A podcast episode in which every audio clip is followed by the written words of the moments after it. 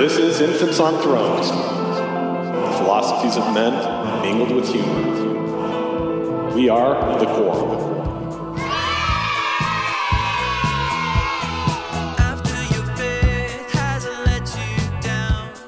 Welcome back to Infants on Thrones. I'm Glenn Ostlund, and this is part four of our series on a manual for creating atheists. Now, as it stands right now, I expect that there will be a part five of this series where we look at a street epistemologist YouTube video featuring a treatment that's being applied to Mormon missionaries. Now, we're actually going to be recording that discussion tonight, which is Sunday, September 23rd at 10 p.m. Eastern.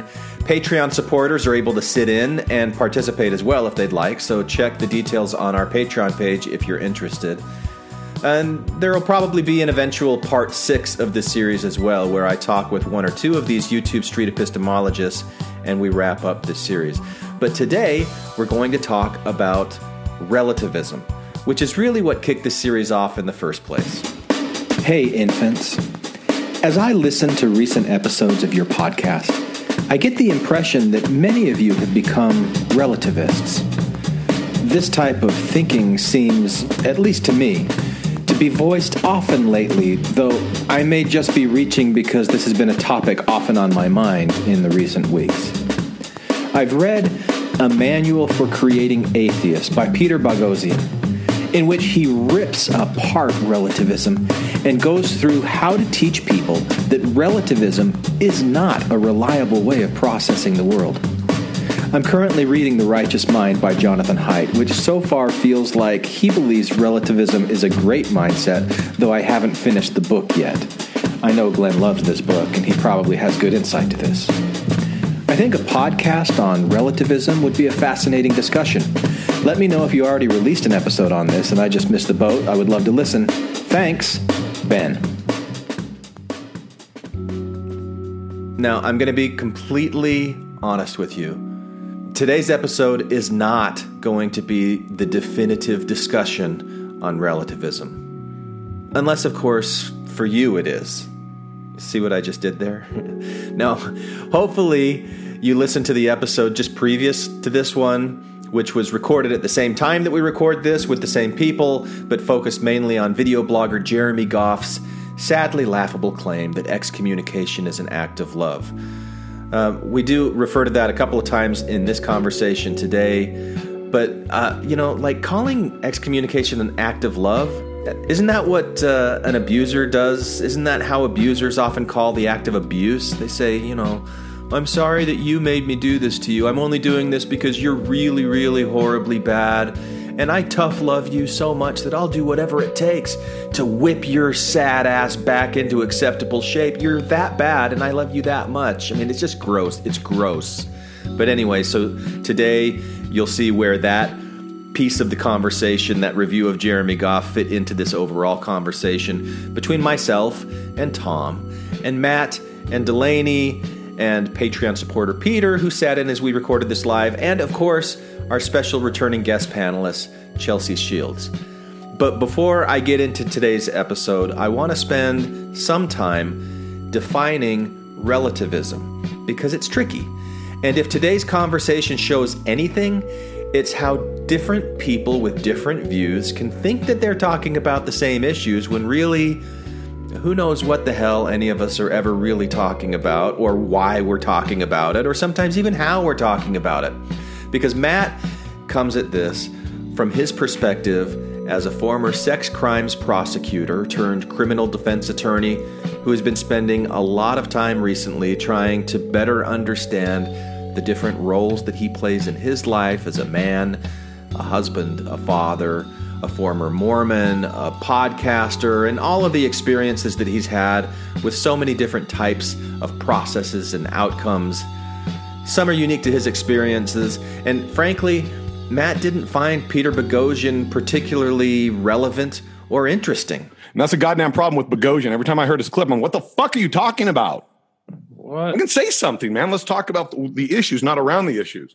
You don't think he's talking about the issues? No, because I think again, if we have to get in very clear specifics and very conversations with very specific people. Because one of the problems that he's talking about relativism is all these data points.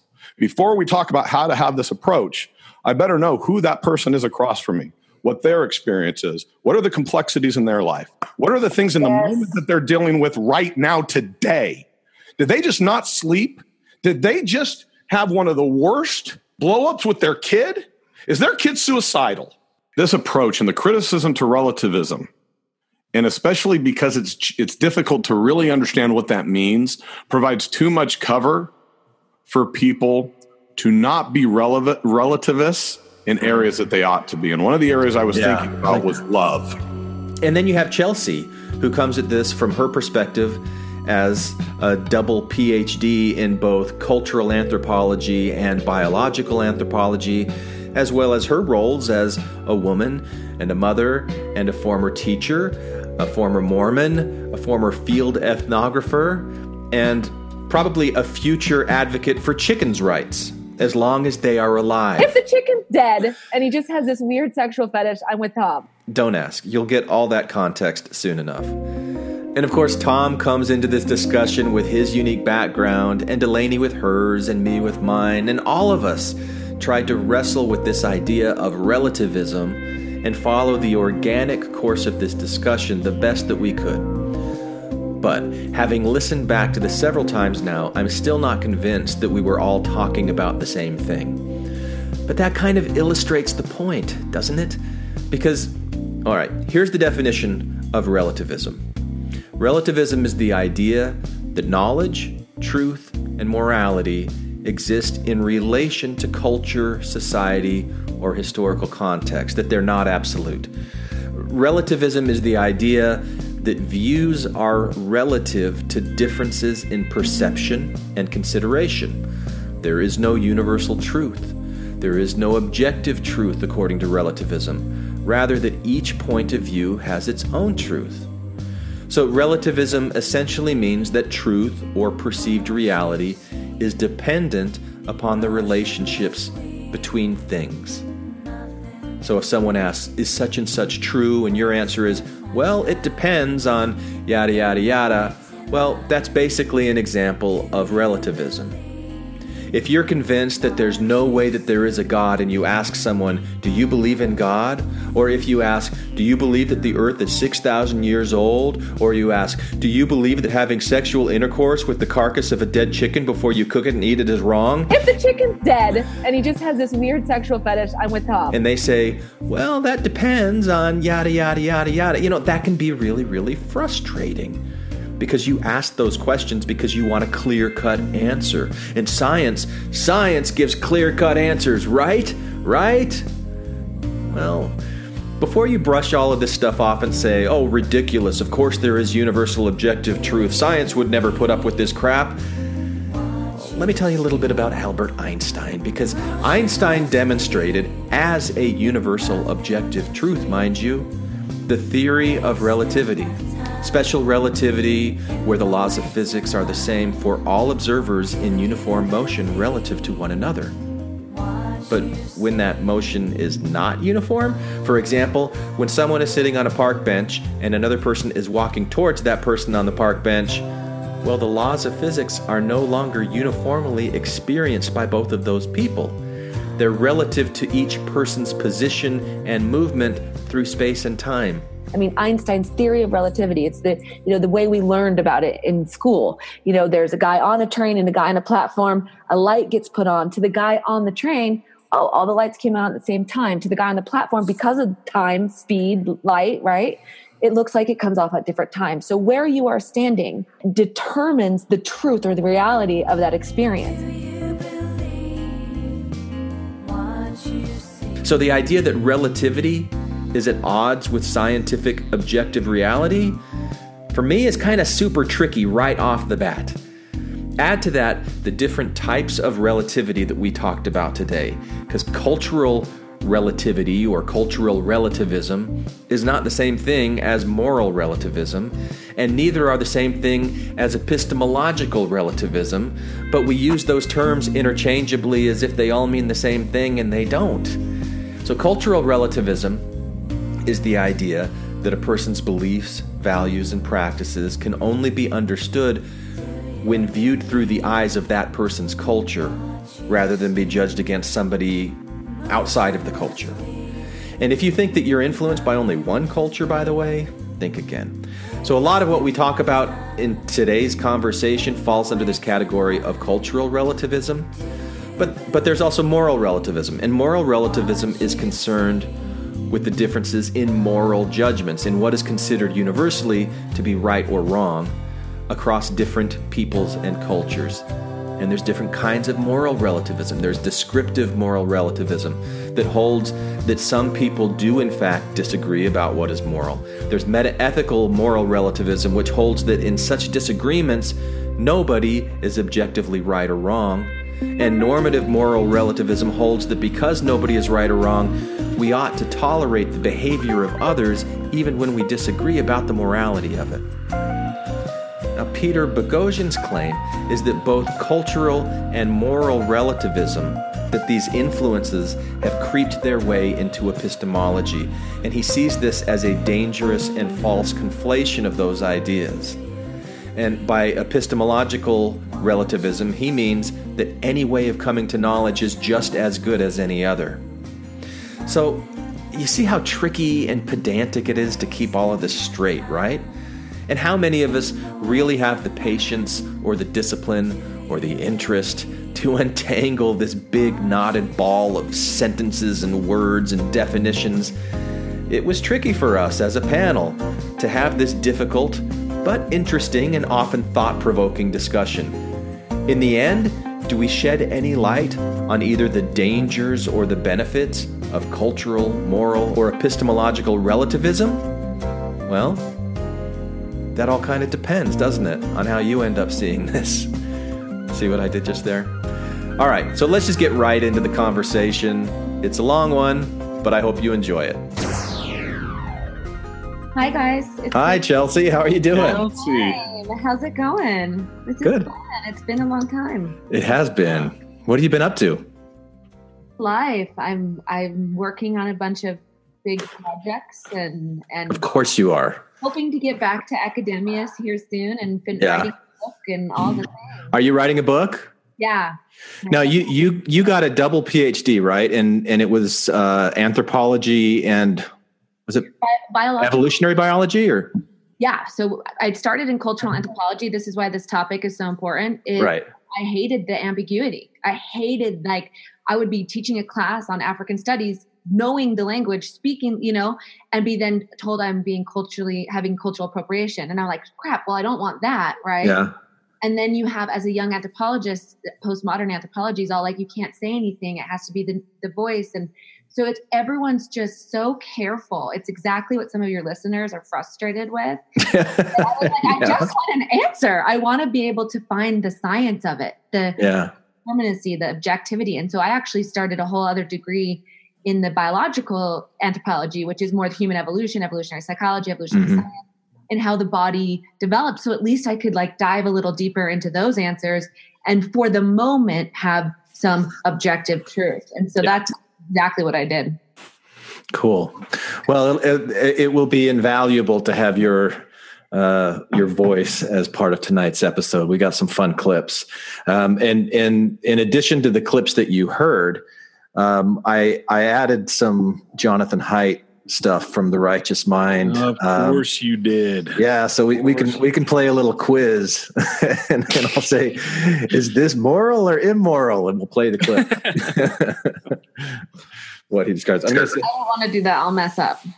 you'll mess up. yes, I'll say the wrong thing and someone will get pissed. Awesome. Yes, that's what we're all about, right, Tom? That's right. Let's get people pissed. That Uh, so, wel- welcome, Peter and Wendy, who are sitting in and and uh, joining us. Um, our Patreon supporters. We may have a few more join in. It, we, it seems like the last few times we've done this, we've had maybe three, four, five people on uh, at, at any given time. So, if if uh, either of you, Peter or Wendy, have something that you want to say, uh, feel free to to jump in at, at any point. Um, I before we get to the bulk of the uh, the, the episode and, play those clips, I want to um, do kind of like a I don't know if it's quite mystery science theater 3000 style. There's a, a video like a, a, a vlog, a video blog that somebody made last Sunday.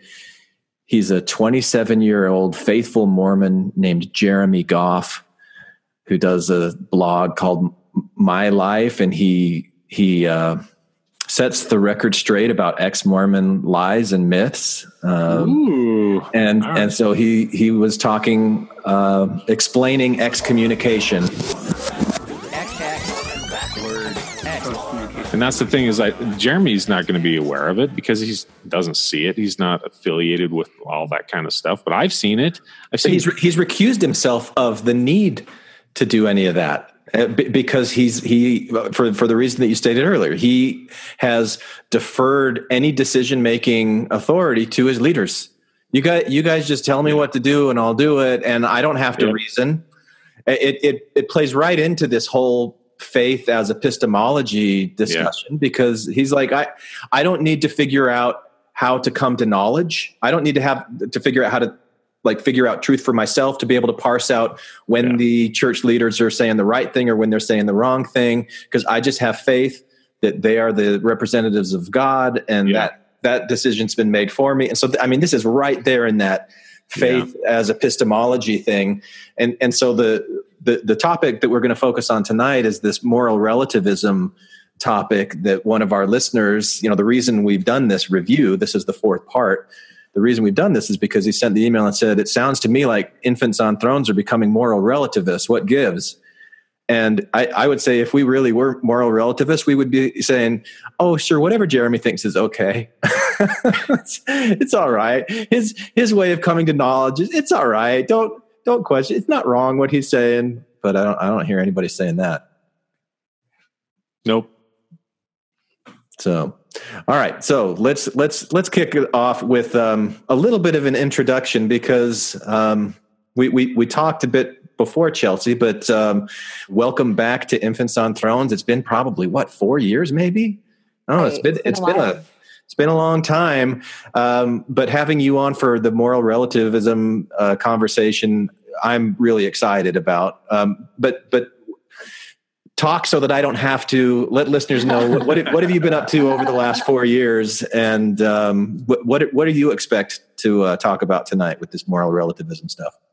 Well, I'm excited. This is a fun topic. I brought out some of my old like Anthro 101 texts and the kind of the debates I used to have with students. And I haven't been working in academia for the last four years. And so my heart's like missing it. So this is a really fun night for me.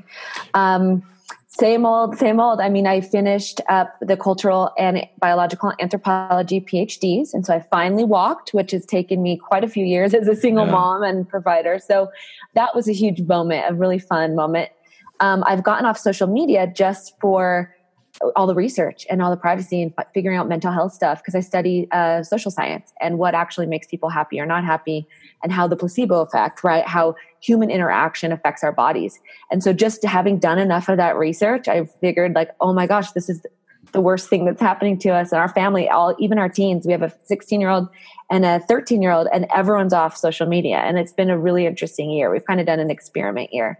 Um, and so I'm not as connected to everyone, but that's kind of where I'm at. And I'm so excited to talk about this subject today. Wait, this is going to take us totally off topic, but I find it Sorry. fascinating. Are you no, are you saying that that that social media is scratching a a social itch for people that's ma- that is is having a placebo effect. On it's making us feel like we're connected to groups of people, but we're really not. We're connected to these electronic devices. Is that what you're saying? No, I'm kind of saying something okay. a little opposite. I'll hurry right. and explain it differently. So when when we talk about the placebo effect, we're not necessarily talking about something fake causing something real. Yeah. What we're talking about is the effect of a meaning or a cultural interaction or a social interaction, something that is non-physical can then trigger or elicit biological processes. Right. So social interactions give us different emotions, give us different chemical, give us oxytocin, you know, any kind of social interaction gives us something. It might also make us feel sick. We might feel embarrassed. We might be like, shit, why did I say that? You know, we also feel bad with social interactions. What's happening is we have so many devices on our micro, you know, to read micro expressions, mirror neurons. We have spindle neurons that allow our emotions and our executive functioning in the prefrontal cortex to meet really quickly. For us to read facial expression. So I can read, Glenn, if you're mad at me. I can kind of pick up if you're on my side. Mm. You know, in my big family of like 52 cousins and nine uncles and aunts that everyone's still Mormon, I would never go up to my most conservative cousin and talk about my politics or my abortion views, right? But what social media did is it made all of that on the same level playing field where we're not allowed to read social expression. So it's basically very, very low quality social interaction where the ability to make mistakes is so great that it often causes worse social pain than if you just got rid of it altogether and had more of these high quality social interactions. But because because we don't have the nonverbal cues to tell us how we should present ourselves to the audience, it's just like this blank well, and it's kind of combined all our audiences. So I, right. I know how to present myself to my Mormon family, but I also know how to present myself to my liberal, feminist, right wing, you know, uh, activists. But I would not necessarily say the same thing to that same audience. And yet that's what Facebook's doing. It's flattening that social circle. So you can't be as careful. But on top of that, you still have your biology. So if someone says a mean comment, I mean, I, after my TED talk, I basically was like not talking to anyone but my close family for a year because I just got so much hate. Mm. And my body still takes that. It, it, I'm not, because it's digital doesn't mean it didn't affect me. There's still a social, biological reaction that happens from any social interaction. There's a reason why. I'll tell you the evolutionary, you know, studies someday, but it still happens. So basically, you're setting yourself up for lots of low quality social connections, lots of um, mistakes that are being made, and your body's taking the brunt of all that. And it was never meant for it. We have all these adaptations we're kind of bypassing, and it's hurting us. That's really interesting. We, we, we will we need to invite you back on to do an, uh, episode that unpacks more of that because I, absolutely. I find that, that absolutely fascinating. uh, it's not getting edited out. no. it might get Easter egg, but um, yeah, we'll see. Cool. Well, welcome back, Chelsea. And then we also have Delaney here, um, and this is the fourth time you've been with us for each one of these in the series. How you doing, Delaney? I'm doing well. It's been a pleasure. Yeah, it's great to have you on. And Tom's back for his third of the four. We missed you last week, Tom. Hey, I missed you too.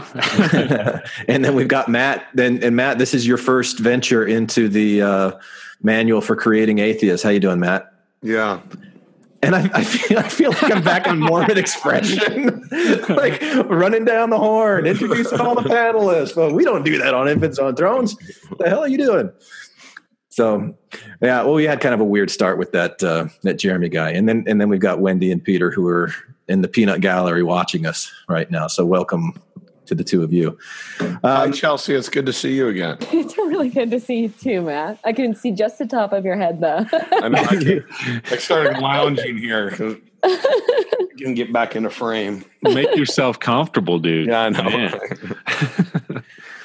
All right. So I, I, I think um, as I was preparing for this, and, and really, I mean, we've done this is the fourth episode that all started because of this moral relativism that you know been working up towards it, and I, I think just in the last couple of days, in putting the clips together and trying to think about it, I've started to understand it in a different way than I did before, and I think it's really helpful. Um, it, will it, come out in some of these clips that um, that we're going to be listening to tonight. But I think I think what Peter Boghossian is basically saying is that because because he spends some time in this chapter talking about the history of liberalism and, and liberal thought in the U.S.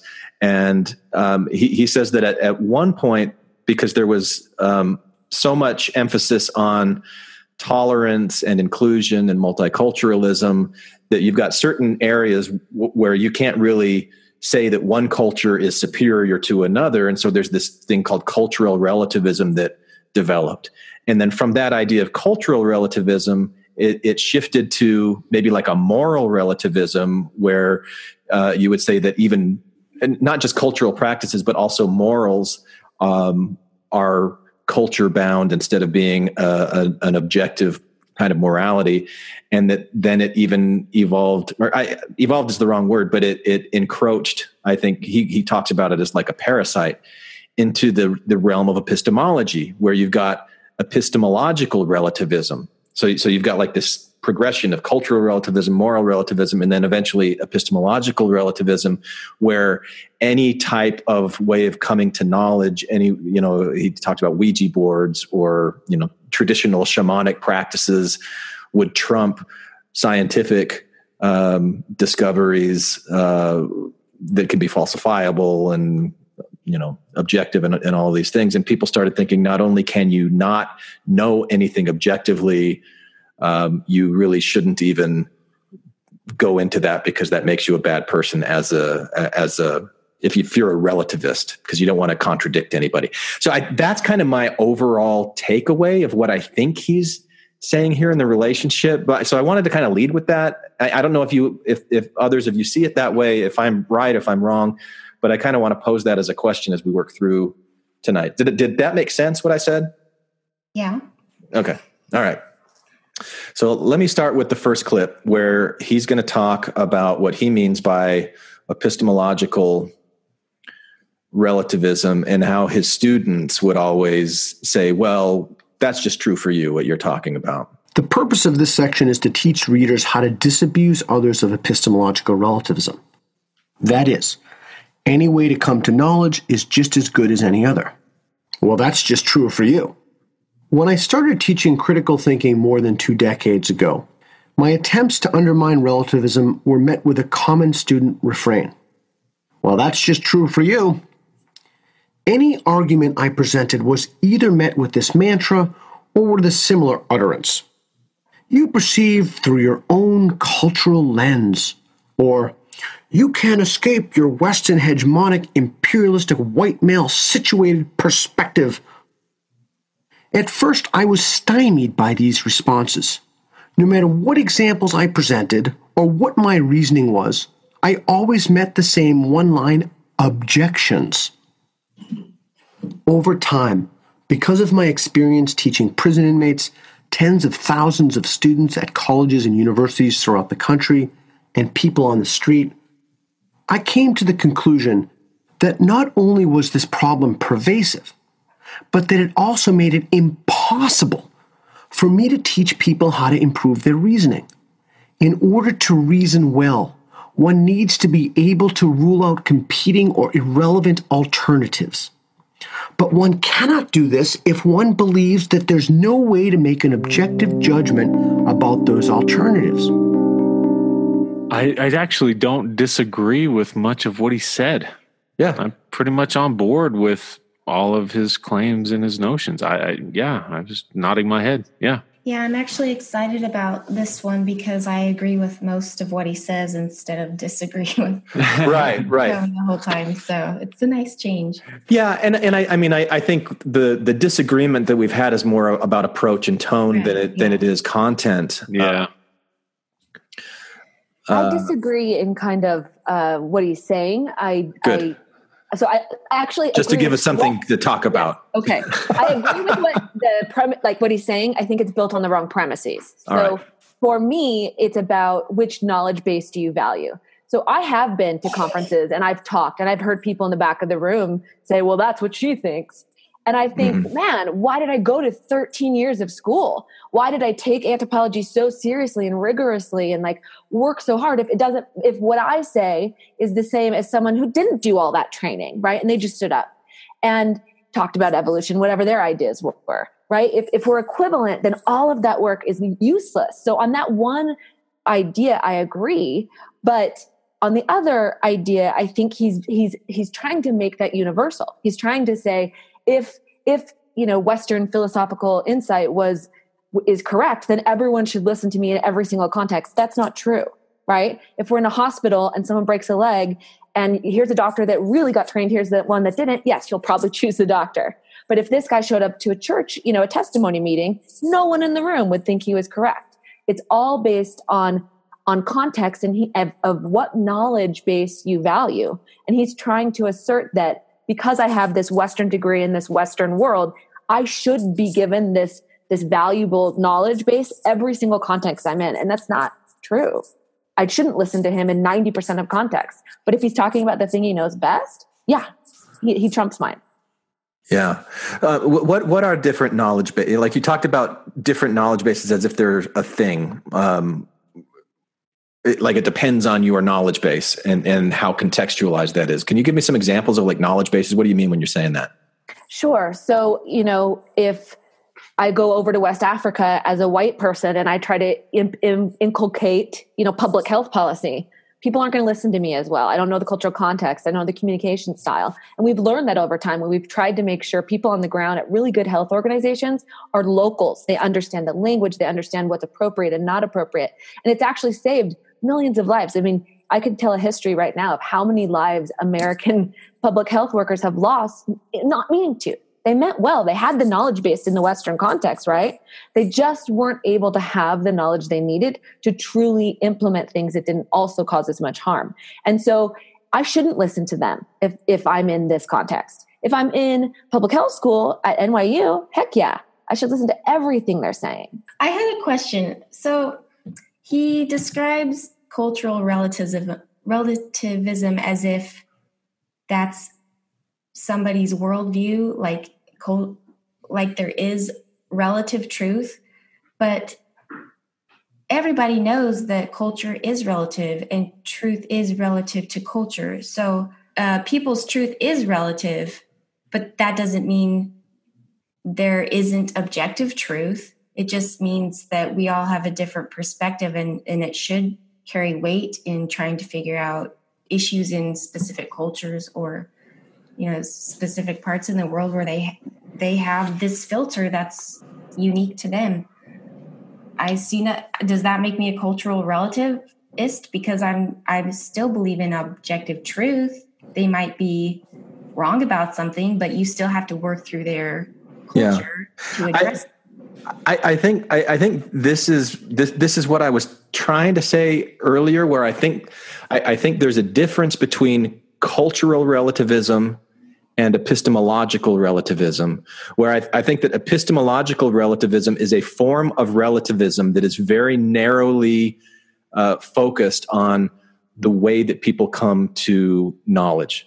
Um, whereas cultural relativism could be about any cultural practice. Right. And, and I think it's a lot easier to, to be kind of give and take, soft, respectful, uh, yeah. tolerant of of culture, th- things that are are different different culturally because of cultural differences than epistemological differences. Like, like if you're talking about the age of the earth, mm-hmm. how how how are you accepting the age of the earth? Are you accepting it because of what mainstream science peer review data is telling us, or is it because of a book of scripture and faith claims. I, I, I think that's yeah.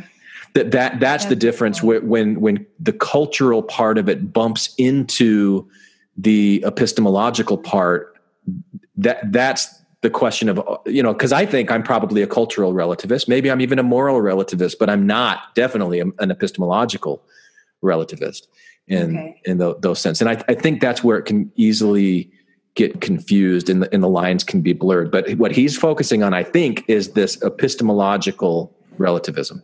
Well, he focuses on uh, two things processes and conclusions. Mm-hmm. And I think you're right when you're talking about processes and conclusions. The, the only time that, that, perhaps we ought care is is dependent on what the, the application of those conclusions are. The, the processes I, I could I could really care less about if that's whatever somebody if somebody wants to make a decision in their life about a ouija board I, I can quarrel with the process but if that's their choice for them that's fine. Now so perhaps that makes me a moral relativist or even a, a an a, a, a say the word a thinking rel- epistemological. epistemological relativist but then i go to the, what's your conclusion what did that ouija board tell you well, it's dependent on what the question was, what the conclusion is. Well, it it it, it tell me I should, you know, I eat um, you know, I'm going to eat wheat bread instead of white bread. Oh, great, fantastic. That sounds like a great process for you as far as making those decisions that can be very, very challenging for other people. And some people are crippled by having to make decisions without these other tools. And so if that's a tool that gets them to a healthy place of making a decision, great. Now, if you tell me, well, I'm now going to murder somebody because the Ouija board told me I have a problem with your conclusions and problems with the process that led to the conclusion. So, distinguishing those two and getting in the weeds about what is each one of those matters. And herein is our problem. When we say relativist, moral relativist, as if that's a thing. And we understand explicitly what we're saying when we say processes, conclusions, thinking, all these different things. We are interpreting our own fictions of what that means for us. And so now we are engaged in relativism because we don't, don't even have a agreement concretely about what the fuck we're talking about in the first place. So Mo- Hosian Boghossian first ought be more explicit in what process we're talking about and what conclusion we're talking about, and then what the integration or application of that conclusion is. So, for example, let me give two examples. Flat earthers, my gosh, their process and their conclusion sucks. Well, what's the application? Fucking nothing. Fucking nothing. So I don't care.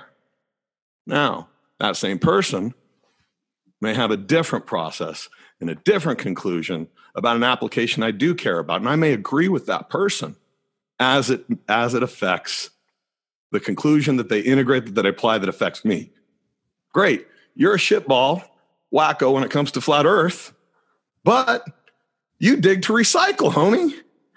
Let me wrap my arms around you because your process and conclusion got to a place that I can I can breathe with comfortably. All right. Let me do another example. A month ago, a man walks into my office. And he says, My four year old daughter was raped. And I went to the police, and I don't really know what's going on. I don't really speak this language. And the police tell me I don't need a lawyer, but I'm scared.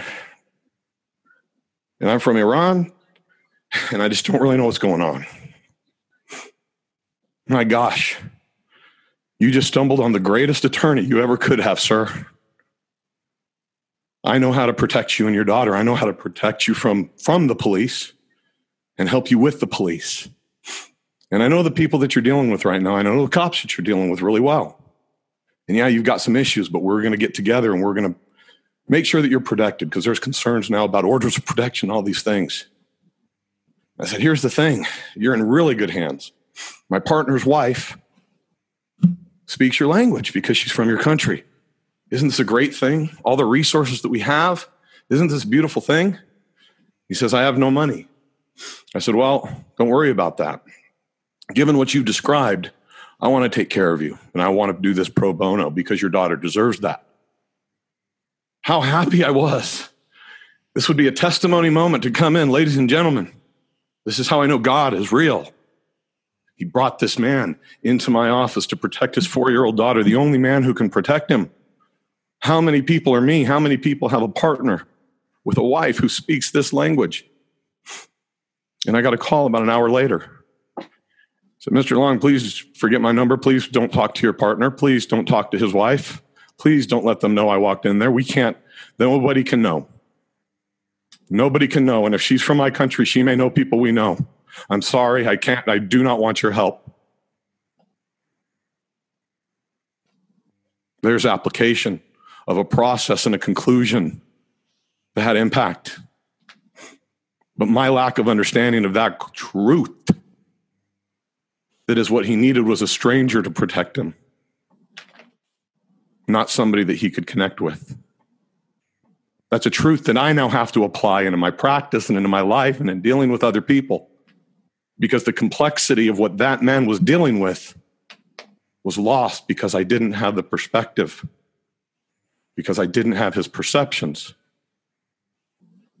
The awareness of that must force us to be open to listening, if nothing else, and to approach the world from a more relative approach to expand our perceptions, knowing that our perceptions are flawed, and to our, expand our perspective, knowing that our perspective is always limited. And and you know there, there's a, there's a phrase, Matt, that um, we we've used quite a bit the last couple months. Um, is it simple but complex, or complex but nuanced? It's something like that. Complex and subtle. Com- complex and subtle, and and I, I mean to, to me that's a lot of what you're saying. That's a lot of what what I think the value of cultural relativism, moral relativism brings is recognizing things aren't that simple. There, there are a lot of influencing Variables. factors, contributing factors to things, and you have to be really, really careful. When, like, you see a problem, you want to solve it, and you think, okay, boom, let's do it this way. Well, hang on a second. Yeah. You know, we're like, not like we're not all vanilla ice, right? If there was a problem, yo, I'll solve it. Check out the hook while my DJ revolves it. Ice, ice. I mean, are, are any of us? well, you know, if there was a problem, yo, I'll solve it. Check out the hook while my DJ revolves it. Ice, ice, baby. Yeah. Oh my gosh. Um, Uh, Thank you for that. Sorry, that was Dude, these lyrics just in my head, and you hit a phrase, and it just scratches an itch, and I just have to get it out. I'm sorry. You know, I I, I can relate to that, my friend. I know how that is. the floodgate was open. Sorry. So, um, one of the I, I was very close to going into, um, uh, you know, so psychology as a uh, as a, a graduate school, and I was just I, I really loved the um, studies, and particularly about the idea of confounding variables and unknown variables, and really trying to develop a study that accounts for all those factors that could contribute to either a process or a conclusion. And locking it down and saying man i did this so well. And what's so fun about those studies is seeing the other the other um, experts in the field come in and be like yeah that was pretty good but what about ba ba ba ba ba? And what about ba ba ba ba ba? And it's the ba ba ba that's so fun because you see, start seeing just how complex all these interactions and organisms are and to me it life is a constant battle of engaging in a study every day and seeing what variables do I know and what variables do I not know and what variables confound this outcome and this process. So that's the approach. That's the epistemological approach I think that Hosian Boghossian's ultimately talking about. He's saying let's apply a, at the root of it the ability to be aware more broadly and move more slowly until you have sufficient data points that are replicatable and reliable enough because other people have said, yeah, that's my shit too. That's your shit too. We got enough people who agree on that shit. Now we say, okay, we're just going to act as if that is how it is. We're, it's reliant, it's reliable because it's replicatable, right? That's all life is, is one big giant psychological mindfuck study trying to control and understand and expand the variables day in, day out, interaction in, interaction out.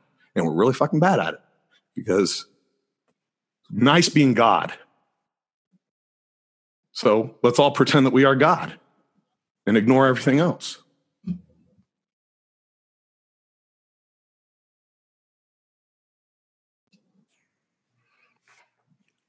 I don't know what to do with that. Peter's got it.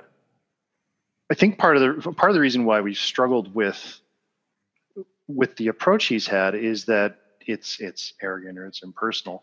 But I think the gap between Matt, what you're saying, and part of the reason we're struggling is it's the application of that and the way I think he's advocating it being applied that discounts the lived experience of people. And if you've got two opposing epistemologies, the movement from one to the other, the trying to get somebody to change their view, he doesn't have firsthand experience in how traumatic that can be.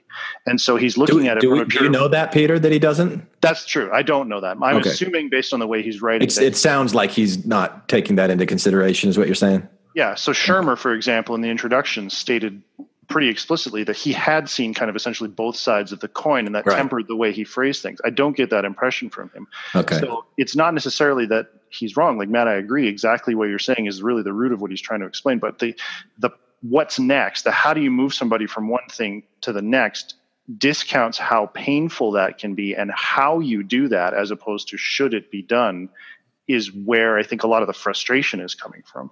Well, well, see, I, I just jumped to uh, should it be done, or but is it even possible to possibly done? I think that's ultimately the conflict: is the belief that there's some some form of uh, persuasion that can move somebody off something like this.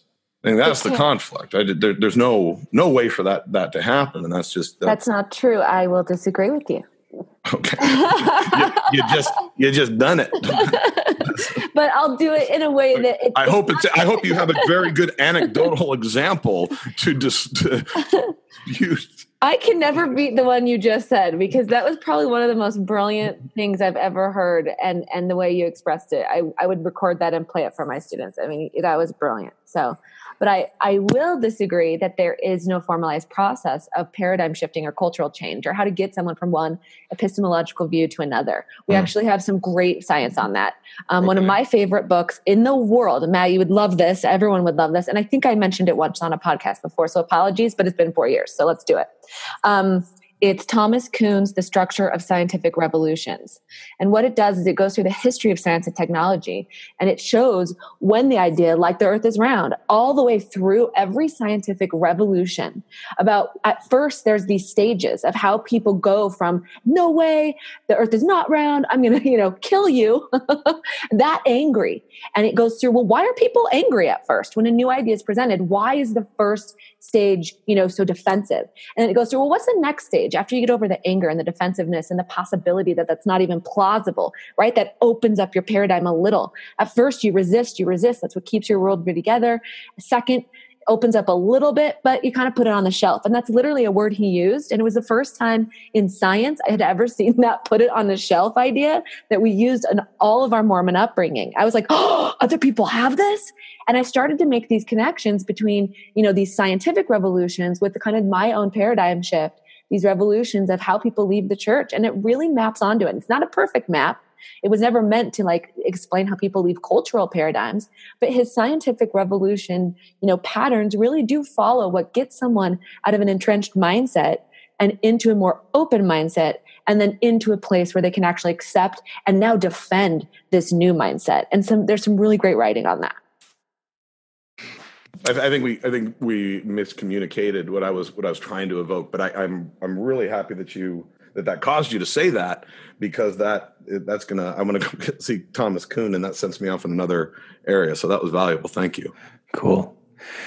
All right, I want to play the next clip, and I think there's a connection between what he's about to say here and things that we've been talking about, especially when we're talking about the. Uh, uh, maybe trying to understand why there might be immediate anger and resistance to a paradigm shift, um, why there can be trauma as you're going um, from uh, w- one view to another. Um, and and this is something that I, I think I think that technically he's right, but I think maybe the application of it is wrong, but we can talk about it after the clip. So let me bring it up here. What I'm about to write may confound those inculcated in the academic zeitgeist. A criticism of a process, like the process of understanding the age of the earth through reading ancient texts, or a criticism of a cultural practice, like using the metric system or making women cover themselves or a criticism of a religious text, like the Book of Mormon or the Urantia book, is not the same as a criticism of a person, nor is it the same as a criticism of a race of people. Granting ideas dignity has two consequences. The first consequence is that criticizing faith traditions becomes viewed as a form of hate speech, like saying the N word. This kind of political correctness further buttresses faith from dialectical criticism. Most people won't criticize faith out of fear people will think they're not only bad people, but also that they're mean spirited, angry, bigoted, prejudiced, insensitive, hateful people. Cognitive, epistemological, and moral relativism are toxins that students trained in the humanities regularly consume in large doses. They're taught to withhold judgments on different epistemologies, cultural practices, and moral systems.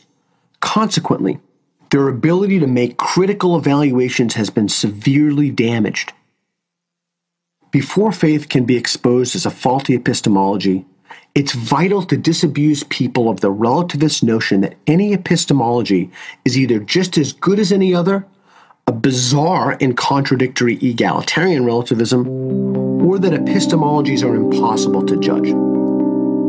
All right. I, I think I think the first thing that I take some issue with. I mean, I think technically he's right. It's not the same thing to criticize a process as it is just to criticize the person who's doing that process or the group of people whose process that is.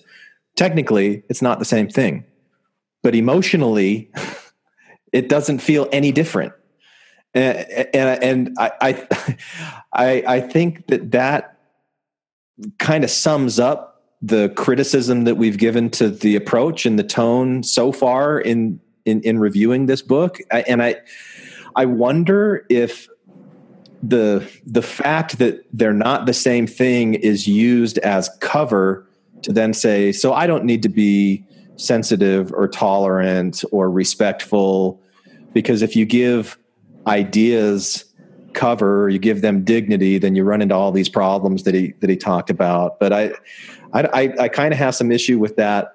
Um, and then maybe another direction that we could go with it is the the way that people are taught in university. Um, and, and, I know that's that's his main area of ex, expertise, and so that's where he's really focusing.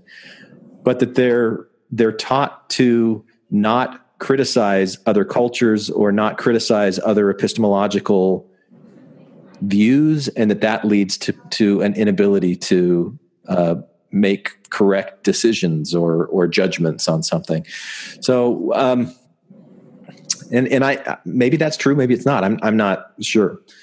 I, am I'm, I'm not sure. I, I guess I'm. I want to hear more about your the the emotional reaction to challenging a process. Okay. Because I'm I'm trying to to. The first thing that I thought about Matt was when when when I was um, having some issues with things in the church. And I, I, I, was living in Japan. My dad was back here in Arizona. And so I was doing this long distance, trying to reach out, trying to engage him in some of these areas that I had a problem with. And I, I wrote like a list of, I don't know, 45 things I didn't like about the church and maybe 30 things that I did like about the church. I was trying to be balanced as much as I could. And as, as he was reading this thing, all these things that I didn't like about the church, what he wrote back to me in his response was, um, it, it, it, showed that he thought that I was calling him a fool, that I thought that he yeah, was yeah. stupid. It, it's right. like El- Elder Holland in that BBC interview where he's like, "Well, I, I've been to a good school, I've read some books, I, you know, I'm not a dodo," kind of thing. Where the guy wasn't criticizing Holland per se; he was criticizing. He, he was just reporting what other people had said as as critics. But but so my my whole point with the emotions on it, Matt, is that people are very connected to their faith, especially.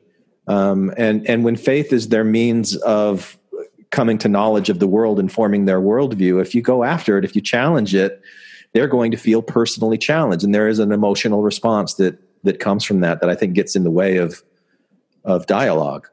Well, I, I, I, guess that as to the process, though, a, a process should not necessarily be religion. And often the conclusion is, right? The conclusion is, I think, ends up being religion. This is my firmly held belief. I think the problem happens in religion, the process becomes the conclusion. And they get conflated where, you know, this is the, the, the, the one true way to get the answer. And so in deviating from that, you're deviating from, you know, the, the, the, the approved dogma. And so that is when the, when the, when the, when the, when yeah, when the process is the religion, and if there is an emotional reaction, then I say there's a problem with the process, and then we ought not be engaging in the process because then that, now it's religion. So what's the hope of changing the process? Because that's ultimately what you're saying. I, I mean, I think of um, you know the conversations with with religious is or with religious people is you know my approach is this, and that highlights it's a different process but it's a shift. And I'm not saying what your process should be. We're disagreeing in our approach. We may we may end up um, agreeing about our conclusions. maybe not. But now we know why because our approaches are different. So, so I, I, I struggle with well, let's challenge a process that only makes sense if the process is one that is built to be open to any sort of adjustment. But the religious one is not, but or I should say many religious ones are not. There are religious ones where that is part of the process. I, I think specifically about the, uh, uh, the, the Amish that say part of the process is go ex, go be exposed to this, not be shielded Rum, from it. Rumspringa. diff- the Rumspringa, a very Yeah. different process Sure. religious process that that could could be you know quarreled with depending on anyway so so it's it's, it's again the we getting into the specifics of what is that process because for some people their process should be um well i pray to god okay well now we can have a conversation about that process um and the and again the application and uh, so so but when we're talking about processes, uh, Matt, I, I mean, I, th- I think we need to be careful that that the types of processes that are under discussion here are those process th- those epistemological processes, those processes that bring someone to an understanding of of the world. And so, are you saying that anybody's process for bringing them to an understanding is okay with you as long as the conclusion is sound? No, I'm saying their process is irrelevant to me until and unless their conclusion is something that impacts me in some way. And I think part of the conflict that happens too often is that we care too much, too often about the processes and the, the processes regardless of the conclusion, and often the conclusion regardless of whether or not the conclusion affects us. And in doing that, we create our own religion because at some point, what we're really is we're waiting for even the most minor thing to say, that's not how life is done. This is how life is done. That's that's what I'm saying. Okay. I love that. Uh, my my social anthropology, the kind of like take on this is way different. We're going to take a like a a 180. Is that okay? Yeah. um, only because I don't think what we're talking about is ideas. And I, I loved philosophy, but I had to leave and go into anthropology because I just felt like it was so devoid of the human part of us that we can. It's kind of the Ste- Steven Pinker mentality that there's some ghost in the machine. Our head is separate than our body. You know, thoughts can be um, taken out of a context and, and seen in a vacuum. And what I think people are assuming is that you can separate a person from their ideas, and I and I don't think you can. If someone's ideas are critiqued, you feel bad. To me, as an anthropologist, it's emotion is inherently connected with ideas because you feel emotion. It, it's an evolutionary warning system to your body to either help you do pro-social things or avoid Right. anti-social things. Yeah. So in my mind, when we're in a conversation and we have two conflicting perspectives, what we're doing is a modern day dominance competition. We're just animals Right. and we're trying to see who Yeah. dominates. And either Yeah. one will walk out and win, and now dad's the dad, and we can all live together and be happy. and you're right, dad, you're right. Mormonism's great. No one, or guess what? We fight and I win and he follows me, or guess we go our separate ways. That has always been how a status competition happens and ends. One will win or you go your separate ways. And how look at all of our status competitions we've had with family, friends, since we've all left the church. That's kind of how it is. And but we all have that other thing. And I think this is the meat we're trying to get to the application. Why are we even talking about this? Can it do some good in the world? Is I have friends who got married at 19, still live in Rigby, Idaho, you know, have raised their kids, are super Mormon, that still are so kind to me. So our epistemological worldviews, you know, completely are opposite. We went our separate ways. We live these separate lives. Are, are you trying to say without saying they haven't gone to college? They have, you know, they're they're kind of in the same place that they were before. Try, trying to tiptoe around that, but that's kind of what you mean. Well, because I because I would feel like that is um, a valuation on Right. what I value, and Right, that's right, putting her in a place. She might not value that stuff. She values being a part of a small town community and helping out a PTA. Right. I don't that, and people could look down on me for that, right? So I don't really want to critique, I I I, I, I got you. Yeah. right? But I want to say it. There are dominance competitions where one has to win, and you're never going to be happy. That's why I love what Matt just said. Is but why do you care so much? If that's not the world or the nest you want to rule or the religion you want to found, why do you care if that guy does? Right? Unless it affects your life. And so I think it's just these these status competitions, and you decide: do I if I do I care enough about your perspective to agree with you and follow you, or am I going to say no, you're wrong, and affect that relationship? I like everything she said. I agree with Chelsea. Good job. Uh, uh, why why do we uh, do that when it doesn't matter? I think I think I have a suggestion. I want to play with that almost a spin on your dominance play and the status. That that I think that's true, but it comes from such a place of insecurities that when we see someone doing something different, it becomes shit, maybe I'm doing it wrong. So instead of critically and fairly and honestly evaluating your own approach to see if you are meeting your needs in an authentic and a health and wellness filled way, instead we say, let's just attack that person because they're not doing what I'm doing. I'm not uncom- I'm not comfortable when other people are doing different things than me, especially in areas on which I feel strongly about and are meaningful to me. So that must be wrong. That's that status dominance play that ultimately we just don't know what the fuck we're doing.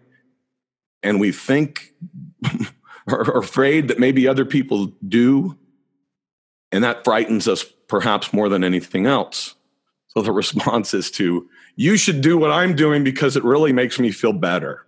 Or I don't know what I'm doing and I see some people over here. I'll just start doing what they're doing and then I'll be safer, protected, and feel better about myself, even if it's not quite right for me.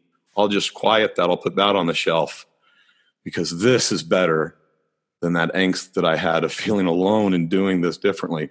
I was thinking about some of our conversations that we have, how stupid they are. And I was listening to one the other day uh, a friend of mine sits on the you know was sitting on the ground. Another person they started just kind of talking about why they sit the different ways that they do. And i thought this is a fascinating fucking conversation. I couldn't care less about other one. I'm glad they're taking care of their body in what, whichever way is is comfortable. But what i was picking up on was it was it was really this it felt like this jealousy of oh i can't i can't sit that way or i don't sit way this way. So now i need to justify the way that i move my body. And then there becomes this conversation of really justifying our existence with each other. This is why i do what i do. Please accept it or adopt it. One of them please one of them about the things that don't even matter.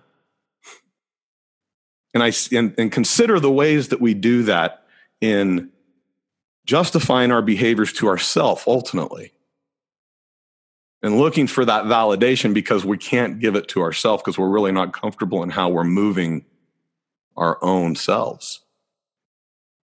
And that's sad. So I, I actually agree with everything you said about the status, but I don't think it's I think there's a little positivity here because what we're also doing when we're saying, no, new idea, don't do that, don't do that, don't do that, is we're also trying to say, hey, I know this culture. I have an amount of knowledge. And if you do these things, you're not going to fit here. And I remember being super LDS and getting converts, you know, and kind of teaching them about our culture and kind of um, cousins or people in my life that I now regret very much, kind of ushering in a kind way, persuading them to kind of toe the line, basically, but in, in the nicest way I could. And it wasn't necessarily that I was insecure and didn't believe. I knew that I was right. That's why I was like, you, if you don't follow me, if you don't follow this way, right? Like this guy we watched just now, right? We listened to him talk to all these people. If you don't follow my way, you're going to be led astray. And so there is this like boundary making group kind of that that people do have a little bit of responsibility over. And then there's another thing. Let's not look at it in that way. I think we all have like PTSD over that of, of knowledge bases. So if you are a mentor to people in your field, let's say you're a designer, let's say you're a, you know, a lawyer or whatever, and you see someone that's starting to break boundaries in your field and you're like, crap, don't do that. You're going to get disbarred. Or, or, or a journalist. I had a great talk with a journalist the other day and he's had to teach these young millennials of like, no, journalism is not fake news. You have to fact check if, if it really was overcast and if it says overcast. We fact check everything. And that is a, that is the only way we can not be fake news. And so he had to like bring these people into these boundaries, even if it meant shaming or, and I, it's, it's just the way we interact with each other. And I think sometimes listening to these earlier clips, I, I think people sometimes forget we're a head attached to a body like we can't just think and have ideas. We're always in a social interplay in some way or another, and something is driving our behavior. And it's not always the truth, intellectual vacuum. Sometimes it's, oh man, don't step aside. You're not going to get, you know, your degree. Oh man, you're not going to get married. Like we're always have these different drives of why we're convincing people to do things. What, what, what you said made me think of what one of the clips coming up, which I might just fast forward to because it's taken us a while to get through these. But um, where where Jonathan Haidt Sorry, talks about oh no no no no no no no no it's fine with me. Um, where uh, Jonathan Haidt talks about the um, the the reason you know the, the thinking that we do in our heads is that something that um, precedes the emotion that we feel or does it come after we feel the emotion.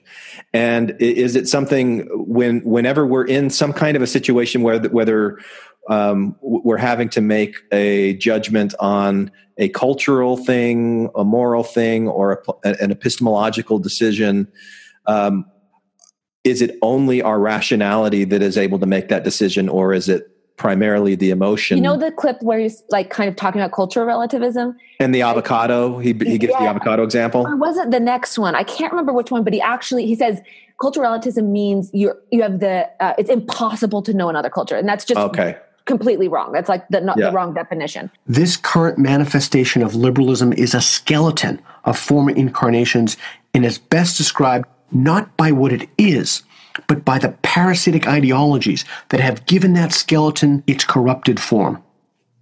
Relativism, subjectivity, tolerance, diversity, multiculturalism, respect for difference, and inclusion. These invasive values betray classical and social liberalism's history of standing for basic freedoms and fighting all forms of tyranny. Tolerance is another liberal value, and by the same line of thinking has been perverted into another value that undermines reason. Tolerance only works when there's reciprocity. That is, tolerance doesn't handle intolerance very well. When tolerance and the protection offered by toleration are extended from people and cantilevered out to ideas, we end up protecting intolerance, anti science views, irrationality, and all other forms of rank bias. Many societies that enshrine faith based processes are truly, profoundly intolerant. Intolerant of homosexuals, intolerant of women's rights, intolerant of minority rights, intolerant of other faith traditions, intolerant of freedom of speech, intolerant of freedom of assembly, intolerant of freedom of religion, etc. Leftism and the values I've just discussed that piggyback on it have extended the value of tolerance to social, cultural, and epistemic practices. W- w- was that the one that you were thinking of, Chelsea, or is it one after that? It's the one after that. Okay. Um, you know, I, I think the, the the reason that I picked that clip is because the first time I heard it, it sounded like he was really attacking these ideals like tolerance and respect and inclusion and multiculturalism. Like you might as well be like a white supremacist. It just sounded like it sounded really, really horrible to me. Beware of the tolerance trap. I, know some, I know some general authority said that. Yeah, you hear that in church too, where they're like, "Be, be beware of too much tolerance." It, uh, yeah, um, but but but again, when when when I put this back into the very narrow focus of um, epistemological relativism, then I'm like, okay, I think what he's saying is that these liberal values came in and infected the the uh, epistemological relativism. But I don't I don't know really what to do with it. It just it it makes me uncomfortable to say I'm not on the side of tolerance. It makes me think of the International Hijab Day, and there's this big campaign and all these hashtags with women wearing their hijab. But then there were also um, a flood of women taking them off and burning them and saying, This is not something that I want to parade around as my freedom to wear this. I want to take it off and burn it as, you know, symbolism of me being more free without it. So yeah, it's a fine line. It's like you're t- you're tolerating a culture, but if that culture harbors uh, holds other people down, then it's tricky. You have to navigate it very trickily. Yeah. The, the, the other reaction I had as I was listening to that was when he talks about uh, to- tolerance needs reciprocation to be effective. I I don't know. This is another one of those things that he says as if it's a fact, but I don't. Get is, is are there studies to demonstrate that? Like it, it just doesn't that doesn't seem right, and it, it it does seem like it's one of those things that that maybe in a narrow context, if you define the context, that it would be right, but to have it be generally true doesn't make a lot of sense. And it, and it makes me think about conversations that I've had with other former Mormons who um, they they don't want to give their Mormon relatives the benefit of the doubt on something because they know that their Mormon relatives wouldn't give them the benefit of the doubt on it. And they're like, it's not going to be reciprocated. My tolerance of them isn't going to be reciprocated, so I'm just not going to be yeah. you know kind or respectful or things like that. And and that may be why I'm kind of having that reaction as well. I, I yeah, I think it's kind of irrelevant how somebody responds to you if you're going to be tolerant or or not. Right. I mean, I, I agree with him. I don't think any idea should be so sacred that it's not that above criticism. Right. That or discussion. Be. Yeah. Exactly. For sure. Um, however, I think of like NewNameNoah and he he puts these temple videos out. I don't know how effective that is in uh yeah, now you have to kind kind of ask yourself, what's put, the purpose of that? Was was he trying to? Has he put any videos out recently? I, I don't know. I I just know you know I just know what he does. I don't know how effective that is at proving the church isn't true. I think it just right. pisses members off and yeah. makes people who already don't understand that that uh, tradition think even more. Oh gosh, those Mormons are so weird. Like I don't. I, I support him because I think everything should be criticized. I, you know, nobody should be killed because they are drawing Allah or whatever, you know, but I also still have kind of a gut reaction to those temple videos because what you, a gut like, reaction meaning it makes you feel uncomfortable kind of or just like i don't know. I guess i guess there's a there we're all, we're all playing a different role in this post-mormon world.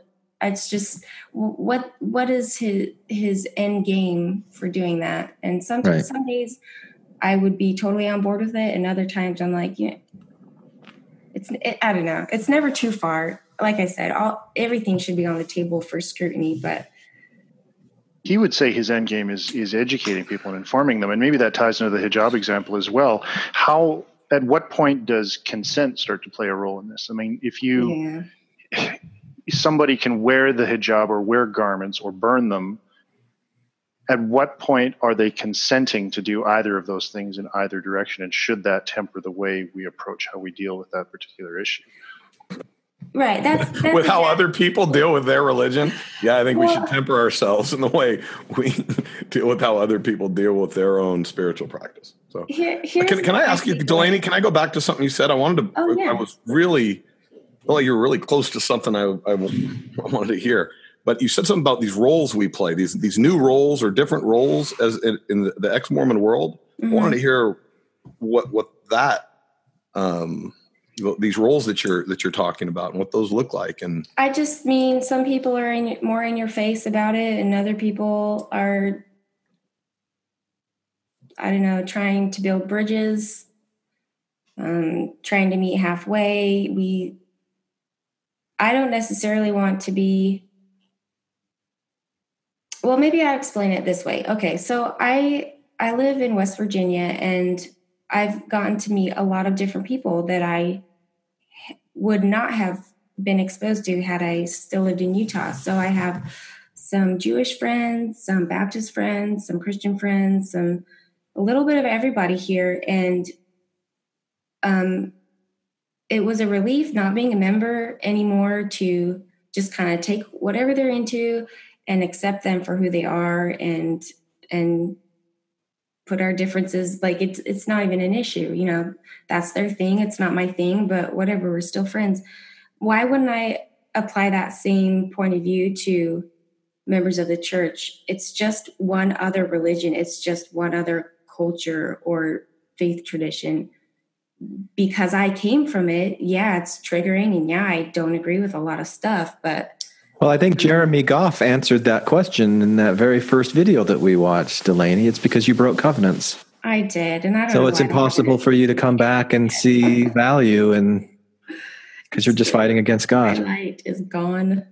Man, I love what you just said, and and it just resonates so much with something that's been in my mind lately about roles and about my roles, and and the the connection of roles to rules. And in order to maintain my role, I have to follow certain rules, and usually those rules were developed by somebody else. And if we're talking about roles of the exmo community, then who are setting the rules? It's are we? Whatever, I don't know. It's it's just a thing. It's something somebody will write a book about in 50 years about the, I agree. anthropology of the big exodus. I I, completely am saying. I'm saying something. I'm saying something a little. I'm saying something a little different, which is if we stop following other people's rules and stop following the roles that we play in ex-Mormonism, then we're able to treat those people the way that is authentic, the way you would treat other religious people with the same shit that Mormons have. right. The, the problem is, Matt, if if you ignore the roles and you stop following the rules, then very quickly you're going to go off the rails. In what way? Clever. In what way? See, I think it goes back No, I- to it- it- biology. but, but I'm saying what I'm saying is ex-Mormons stop following other people's rules, stop following your roles, and think we treat already Mormons and other people. We are we. I are we? Yes. The reason Kate Kelly took a different path than me was not that we didn't have the exact same epistemological view. We did. It was because she has a personality that cannot be more opposite of mine. I'm so happy you brought up that example. That so makes me think about so it though. But think about it. Like and, and, and we're still friends, but like I'm her thinking about it. personality will do things that my personality would sooner die right? And i think vice versa probably in her perspective. And it's not because we don't see the viewpoint the same way. And i love what delaney said is i always said heck i wish there were more radical people out there because they push that cultural boundary and allow those middle ground people to be seen as normalized. It's all a part of that cultural shift and that cultural change. But i think it's more rooted which route we take kind of the conclusion of this process that you were talking about matt I think it's it comes down more to personality and ontogeny and how you were raised and whether you're happy in life. I mean, really, it changes how you approach it. All right, I'm going to go to the next clip. This this may be the one that had the thing you wanted to respond to in it, Chelsea. The basic idea behind cultural relativism is that because everyone is always judging a culture from their own particular situated cultural viewpoint, it's therefore impossible to make reliable judgments about other cultures and cultural practices. This means that cultures and cultural practices cannot be judged. For example, people in Brazil eat avocados with sugar and with sweet foods, like avocado smoothies. And in the United States, we eat avocados with salt and with salty foods, like guacamole. These are cultural practices and thus neither correct nor incorrect. The alleged inability to make reliable judgments about cultural practices has been illegitimately translated into a moral value. That is, the shift has been made from we cannot make judgments about cultural practices to we should not make judgments about cultural practices. Notice the spurious move here from the impossibility of a rational critique of a cultural preference to the immorality of making a judgment about a cultural preference. I remember what I was going to say before we move, move on.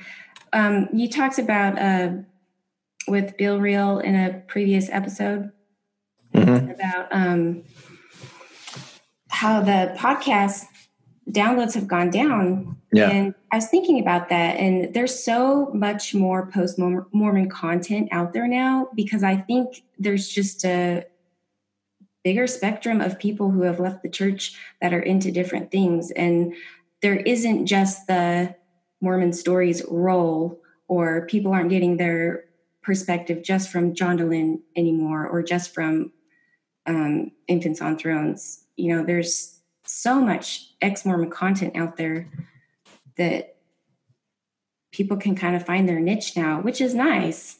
It's not as well, if you hang out on Reddit too long, then it starts to get a little a little bubbly. That was nice because everyone can develop the right role and develop their own sub tribal rules within the broader tribal tribe of ex Mormonism. So we can continue to really ratchet down and have the one true way to do ex Mormonism. And eventually, in 20 years, I don't know how to not do Sunstone. Mormonism. I Sunstone. I have a bit. I have a bit I'm doing. In 20 years, there will be many ways to ex Mormon. You have the Dehlinites over here. And the, it's, yeah, that's what we're doing. This is a very small application of the same goddamn thing that we've been doing in Mormonism, and we're calling it different. What do you mean by that? Our roles are the same. We're doing the same. We're, we're, we're, we are we are playing out our roles in the same dramas that are causing the same dis, that have the same dysfunctional relationships, causing the same traumas to ourselves and other people. We're calling it different because it has just slightly different expressions. But we're still not meeting our needs, and we're not finding peace through ex Mormonism because we're doing the same things. Because it wasn't the church that was causing it, it wasn't that application, it was our fucking minds. What What are the roles? What are some of the roles? Oh, well, tribalism is a good one. Religion, right? So, moral relativism, charity. Here is the right way to do charity, and it's not that Mormon church, and I care a whole lot. I'm not paying my tithing, but I care a whole lot how you do charity. Because here's the one true way to do charity. Right? That's one one way we're doing it. It's, there's always looking at what other people are doing and saying, you're doing it wrong. This is the one true way. It's what homeboy, Jeffrey, whatever. Jeremy What is? Goff. Look, I- yeah, I was barely listening. That was I couldn't. His Yeah. energy just sucks. But you know when he, when he's talking about um, when he's talking about um, you know you are telling the church what to do. He- Sam is right, and and ordained women what women were, and John Dehlin does. Has yeah. And has. Yeah. right? So so that that is what it is. It's at some point coming back and now looking at another group you're not a part of and saying this is how you should live life. But i came from it and it affects me because my family and i still you guys do this to me so i get to. But at some level it's simply you looking at another person saying this is how you do life.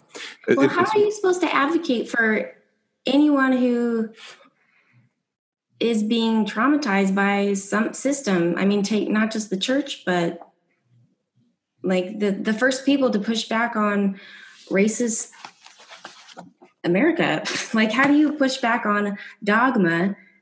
You can't always just say, "Let's all just live and let live," because there That- are people who suffer that. That's not what I'm saying. I'm saying we pick.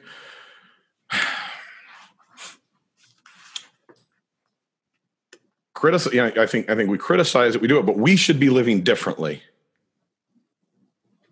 and we should be living more healthily. And the question all I have is: Is are we?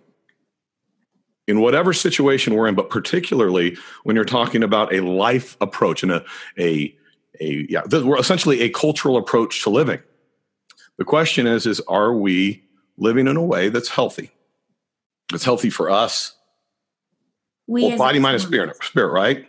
Uh, yes, we well, no, we as people, and whatever that approach is. And this is what I'm saying: step back, because Mormonism and ex-Mormonism is not unique. We think it is. We act like it is. What I'm saying is that approach bringing us health, is it bringing us happiness? Whatever that means, is, is it meeting our needs? I'm suggesting that more, ex-Mormonism isn't. And part of the conflict that we have is because we are engaged in the same dysfunctions in ex Mormonism, because the dysfunctions that were created in Mormonism didn't go away with the church. They permeated us and they're manifested here. And in many ways, they're manifested in even a more unhealthy approach because now we're adopting these very dangerous behaviors in some cases that we really don't we, we aren't culturally built for because we didn't we weren't born into that this culture Yeah, no, I agree with you. And I see what you're saying. Um, alcoholism comes to mind. I just bad I conversations oversharing Yeah, yeah. boundary issues not being able to to to, to you know feeling obligated the same way we did with mormonism because uh, you, you know for those same those Yeah. same those same connections that really aren't real connections but the only connections are that we're ex-mormon so consider that How many associations Oh yeah, I've been there. and interactions do you have with people simply because they're ex-Mormon? How many other relationships do you have outside, you know, of other interests or other things you think about do based on things you don't have an affiliation to anymore? It's an absurd process if you think about it, but we do it. That's the dysfunction. That's the lack of intimacy. That's the lack of connection. This method for living life is the same, an application of the same dysfunction that we had nothing to do with. It was brought up in us. yeah. And I'm saying, look at the dysfunction instead. Look at the way we, we interact interpersonally. Look at the way we interact with our spouses more than anything else, perhaps.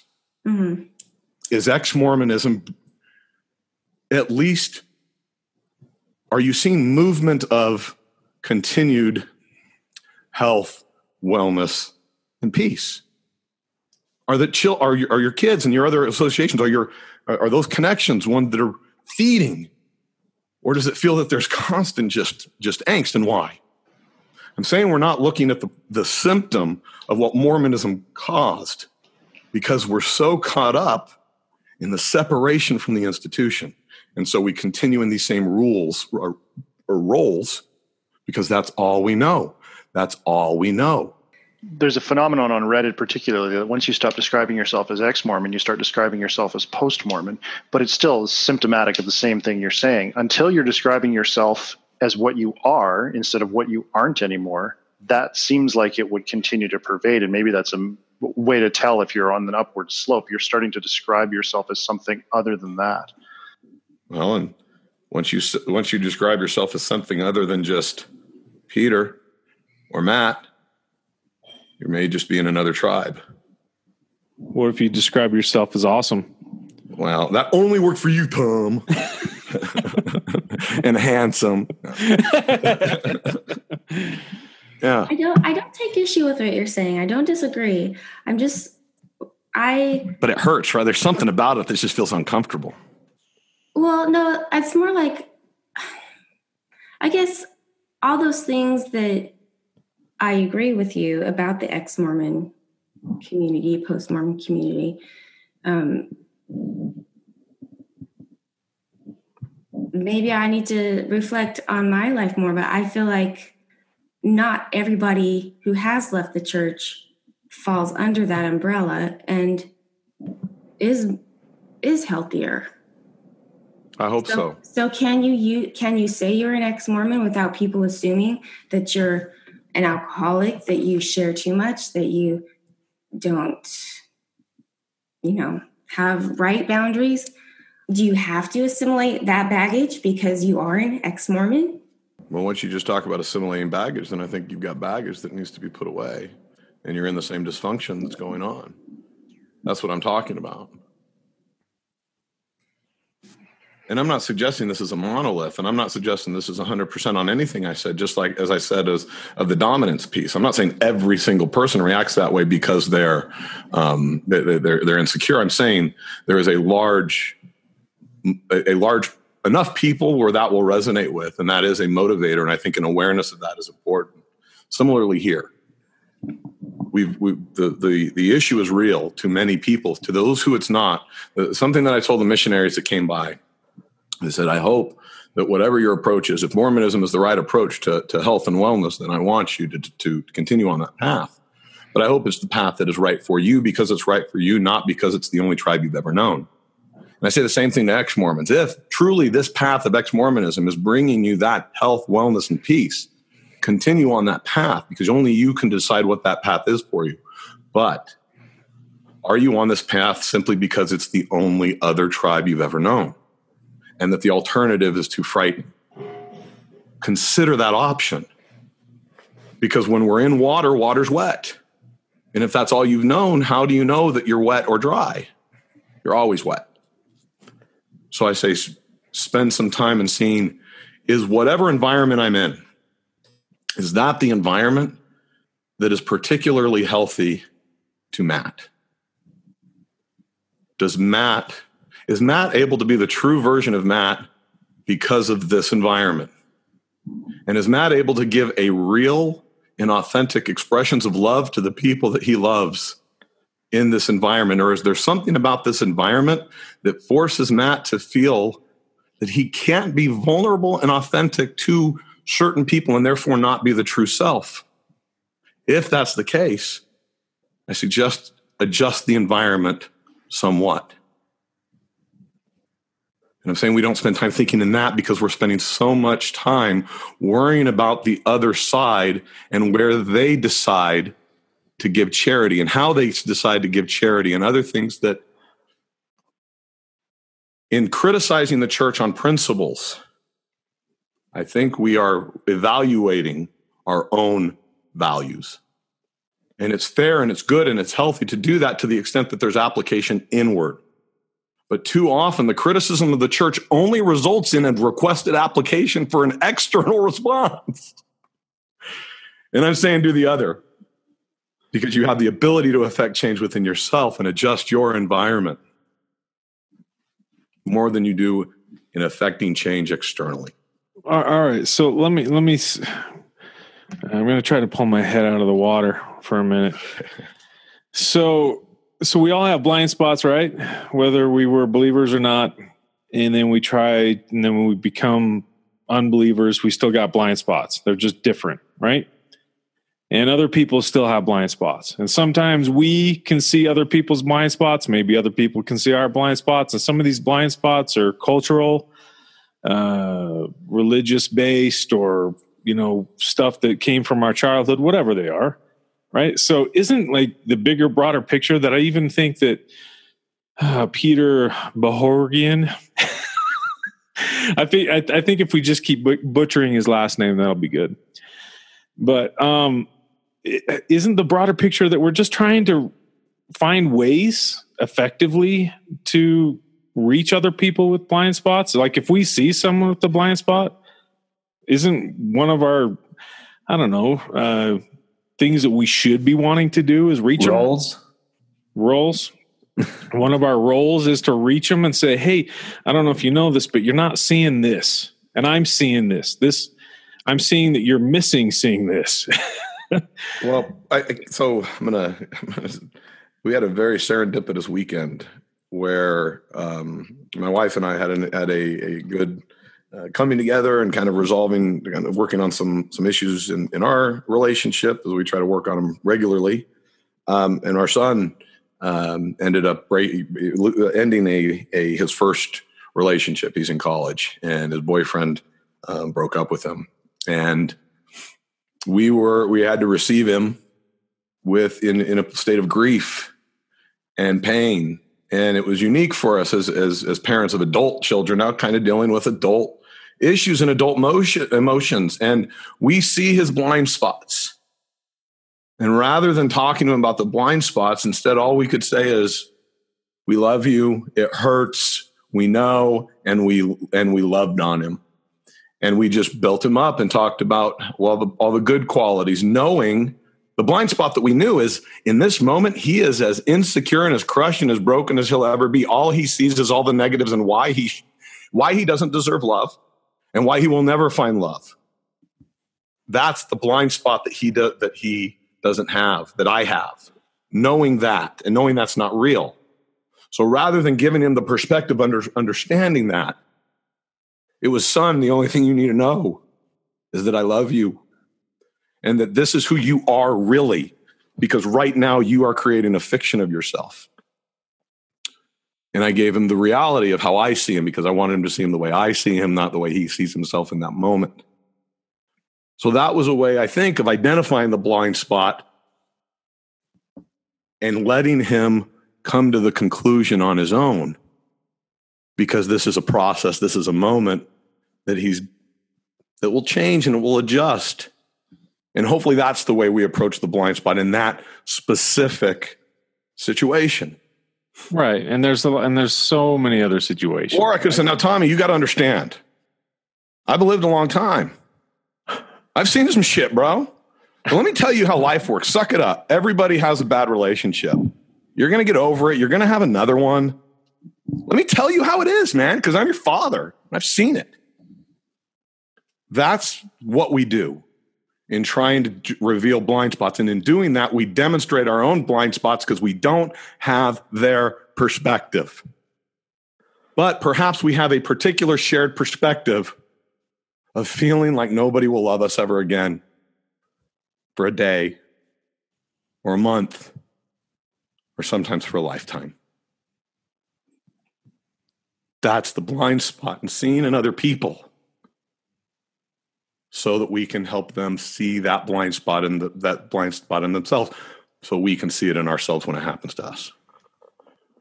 Are we done with the clips, Glenn? No, I, I mean we could we can be. Um, I, I'm I'm trying to think of a way to to bring it back to cultural relativism. I think, yeah, just take that hard right turn, probably. Uh, and it's all cultural relativism. I'm just blowing this thing up. I'm on a different, just a different path than anyone else, huh?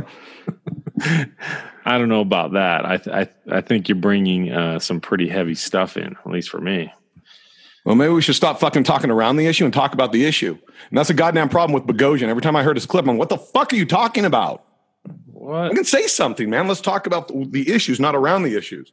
You don't think he's talking about the issues? No, because I think again, it, we have to get in very clear specifics and very conversations with very specific people. Because one of the problems that he's talking about relativism is all these data points. Before we talk about how to have this approach, I better know who that person is across from me, what their experience is, what are the complexities in their life, what are the things in the moment that they're dealing with right now today. Did they just not sleep? Did they just have one of the worst blowups with their kid? Is their kid suicidal? We act as if people, how about this? We have yet to deal with the interact with the real people that we interact with. They're all fictions in our heads because we don't take a minute to find out, and we'll never know what are all those factors. So I'm staying with Boghossian, it's an uninteresting conversation to have, and it's like saying, "Do you believe in God?" It's a stupid conversation because before you start bridging these these gaps, we have to hit these variables and get into specifics. And that's where I find this. That's why I keep stepping out because I don't know how to apply it the way that Boghossian's presenting it. What I know is the way that I've dealt with it over the course of the last 10 years. And each conversation is uniquely different because of all those variables as to who the person is, what the, all, all those things that come in. That's what I'm saying. I completely agree. I think that um, what he's fundamentally missing, and I'm sure he's going to think, "Who's this chick like telling me I'm wrong?"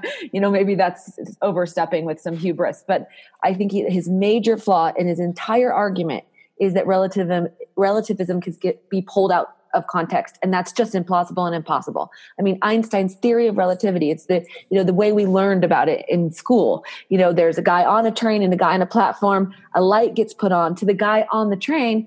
Oh all the lights came out at the same time. To the guy on the platform because of time speed light right? It looks like it comes off at different times. So where you are standing de- determines the truth or the reality of that experience. And that's how Einstein always meant the theory of relativity. Now, Franz Boas, who came up with cultural relativity, he didn't coin it, but he was kind of the first one to start talking about it. Um, sorry, we got a chat. um, so let's let me rephrase that state. Sorry, sorry, Glenn. So Einstein always meant for relativism to have a context, to have a point of view, to have a, a, a, place, a stake in the ground. And that's how Boas with cultural relativism also believed. So it's not the impossibility or the implausibility of understanding another culture per se. It's that what culture you're in determines the the applications, the conclusions, the rightness, the morality, the value system, whether it's good or bad. Um, one of my favorite 101 examples, and I told you, Glenn, I was going to show you this little book called Morality uh, and Moral Controversies uh, Readings in Moral, Social, and Political Philosophy. And I always have my students read this one chapter because it just struck a chord with me as a young Mormon girl. And it's about one culture who burns their dead and one culture who eats a piece of their dead to really take it upon themselves. And the first time I read that, I thought, oh my God, how gross. How could you like eat a dead person? Right. And the whole, the entire dialogue, the whole um, article is weighing like how strange it is to think about eating someone that's dead. And then the, the same culture being thrust into the other, thinking how, how, why would you, why would you burn, turn to trash this the most valuable thing of the last you know the last moment i will ever have with this person. I want it to become a part of me. And then i realized oh my gosh in my religion we're the people who hate christ. We believe in taking him upon us right? And i was like oh my gosh i'm in that culture if we're really thinking about epistemological lineages. And it really you know and it gets my students to understand that burning or eating the flesh of your dead are only right or wrong if you step outside the context, right? And I think that's what he's fundamentally missing. And in cultural relativism, I mean, can we all agree that avocado example was super dumb? Yeah, really like, dumb. Come on, like it didn't even. It wasn't even culture. It, anyway. Do, so, do you want to go through some case studies because you know like this case study that you have that, that, that you gave here of like the the eating the burning the dead jonathan haidt proposes some of these. These are our next set of clips. If you want to play some and see where we go with the conversation. I would love to. I think I only had one last thing. All right, go ahead. Cultural relativism is yeah. just the idea because everything is in context. It, it, was not that you can't understand another culture; it's that you can only judge someone's behavior within the context of that culture and all of the multiple variables. Yes. Say that again. Yeah. Say that again. I that yes. was there was some there was a there's a lot there. You had a you have a really good. Uh, you're hitting something deep with just a with the line. I want to hear that again. And this is and just so that we're all aware, because people don't really know about anthropology, they don't really think we're that important. But this is how we fundamentally we have to take ethical codes. We can get disbarred basically. We can be kicked out of anthropology if we do not approach culture the right way. We take it very seriously. And the definition of cultural relativism for us for anthropologists who this is our whole profession, is that you cannot judge someone outside of the context of their culture. However, within one's own culture, you can determine and judge behavior. And that's how each culture has created a series of laws and you know systems of, of morality. And so it's that mixing of context that taking out of context that we that i just fundamentally think he's he's mistaken. I gotta play i gotta spend some time with that so thank you for that chelsea. Yeah. Is there a difference between judging someone or something like an individual point within a culture versus judging a culture? Are those different things? I think so. What do you guys think? Well, yeah, they're they're they're, they're different things. Yeah, and and I think that goes back to one of the clips, one of the points that he made earlier that criticizing processes or systems is different than criticizing people or groups. Is that what you're asking, Peter? Yeah, the idea that we can say somebody who does some some certain behavior in a certain culture is morally reprehensible, but we find out later that they were coerced into it. So we can judge the idea that this is it's bad to coerce somebody to do something that's immoral, but we can't necessarily judge a person who did a thing that was bad because they were coerced into it. Does that make sense? Makes sense to me. But I also think you can judge an idea, you can judge a culture, but you can also judge a person. And I think those are three separate ideas. Um, however, I don't think you can ever judge an idea outside of the context of that person. So if we really get into ontogeny, epigenetics, connectomics, how our brains work, what we're born with, what our life, you know, imprints on the plasticity of our brain, even even a passionate if you truly believe an idea and someone critiques it i do not believe you can separate idea from person. Mm-hmm. Because what has constructed that mindset and the passion behind an idea and that belief if you will not just a, a tangential idea like the earth is round but maybe something you fundamentally believe in and have passion around that's built for a reason. You've built that emotion around that for a reason so you can't critique that without that that pain coming back upon you i don't mm-hmm. think yeah, I agree with that. Let let let's listen to this next um, series of examples and, and see where the discussion takes us. And then, I mean, I know we've been doing this for two hours, so if anybody at any point feels like I'm done, we got to jump off, we can do that. Um, but I'm but I'm curious to see your responses to this. I'm going to tell you a brief story. Pause after you hear it and decide whether the people in the story did anything morally wrong. A family's dog was killed by a car in front of their house. They had heard that dog meat was delicious, so they cut up the dog's body and cooked it and ate it for dinner. Nobody saw them do this. All right. Tom, was it wrong? Morally or culturally? Any any in any way was what happened wrong. Or, or or maybe Chelsea, you could talk about what questions would we need to to ask, what context would we have to surround ourselves with in order to to determine if it was wrong or not. So I would need to know. So moral, I would need to know if they're in Wisconsin or Southeast Asia. And if I knew the difference between that, it would determine whether people in their neighborhood would think that it's wrong. Mm-hmm. What about just you as uh, a, an observer thinking that it's morally wrong for you? Um, no, because we we live in a society where we believe that cutting up and eating animals is acceptable. If we so so, I don't see a difference between a cow and a and a dog and a horse. I mean, and a monkey and a rat. I lit- in Ghana we ate rat, grass cutter, which is a large rat. So really, what you think is gross is completely culturally dependent. Mm-hmm. Morally, it depends on if you believe animals suffer and die, and if you believe they suffer and die, then then yeah, that you murdered something. It just happened to be a different species. No, it got hit by a car. Oh, then yeah, eat it. Why not? What do you think, Tom? Yeah, I'm with Chelsea. No, no big deal. No big deal. Matt, what? Can I eat an animal? No, I mean, do you think that that example was that there was something morally wrong, or is it all it's all good, or or is it just uninteresting? I had to walk away for a minute. I, had, I, I only have one kidney, so I had to take a break. Okay, all right.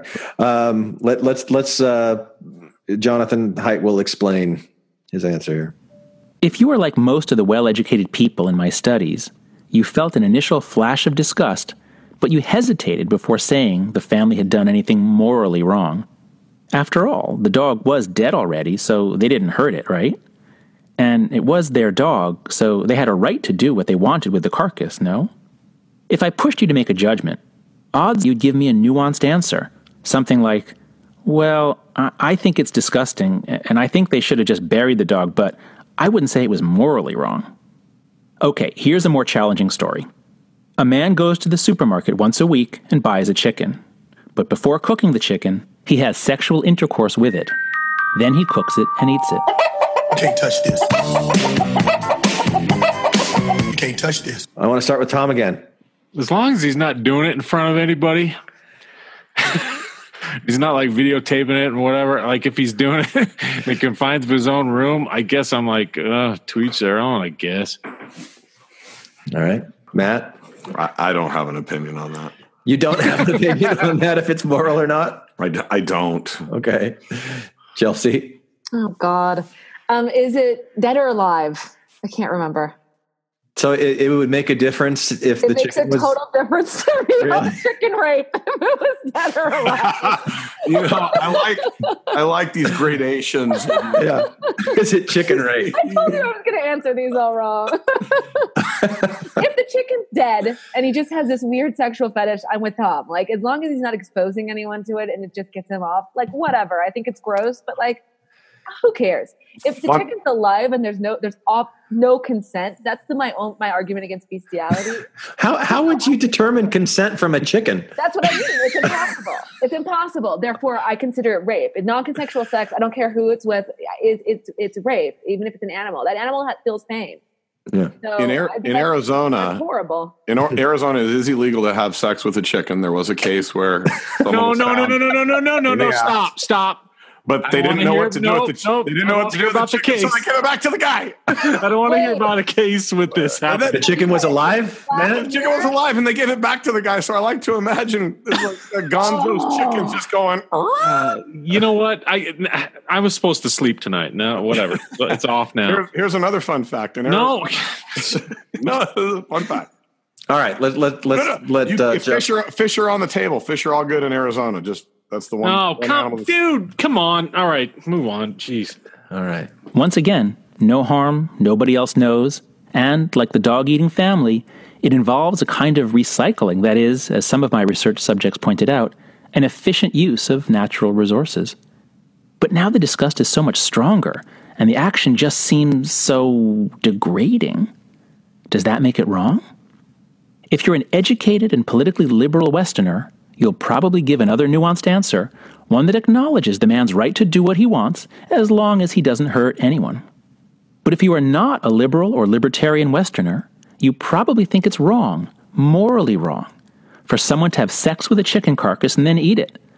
For you, as for most people on the planet, morality is broad. Some actions are wrong even though they don't hurt anyone.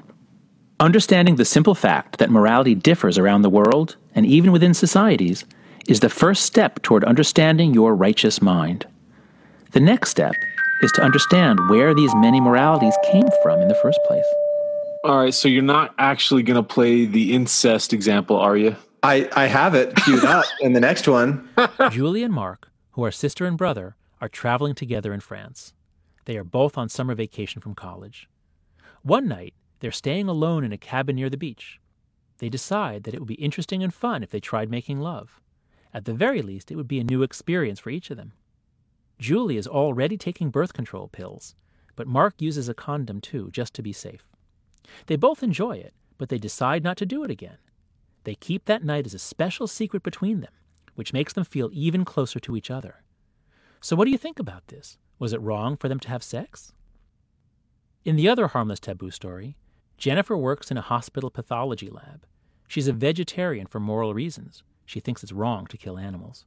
But one night, she has to incinerate a fresh human cadaver, and she thinks it's a waste to throw away perfectly edible flesh. So she cuts off a piece of flesh and takes it home. Then she cooks it and eats it. We knew these stories were disgusting, and we expected that they'd trigger immediate moral condemnation. Only 20% of subjects said it was okay for Julie and Mark to have sex, and only 13% said it was okay for Jennifer to eat part of a cadaver. But when Scott asked people to explain their judgments and then challenged those judgments, he found exactly the Humean pattern that we had predicted. In these harmless taboo scenarios, people generated far more reasons and discarded far more reasons than in any of the other scenarios. They seemed to be flailing around, throwing out reason after reason, and rarely changing their minds when Scott proved that their latest reason was not relevant. Here's the transcript of one interview about the incest story. Experimenter. So, what do you think about this? Was it wrong for Julie and Mark to have sex? Yeah, I think it's totally wrong to have sex. You know, because I'm pretty religious, and I just think incest is wrong anyway. But I don't know. What's wrong with incest, would you say?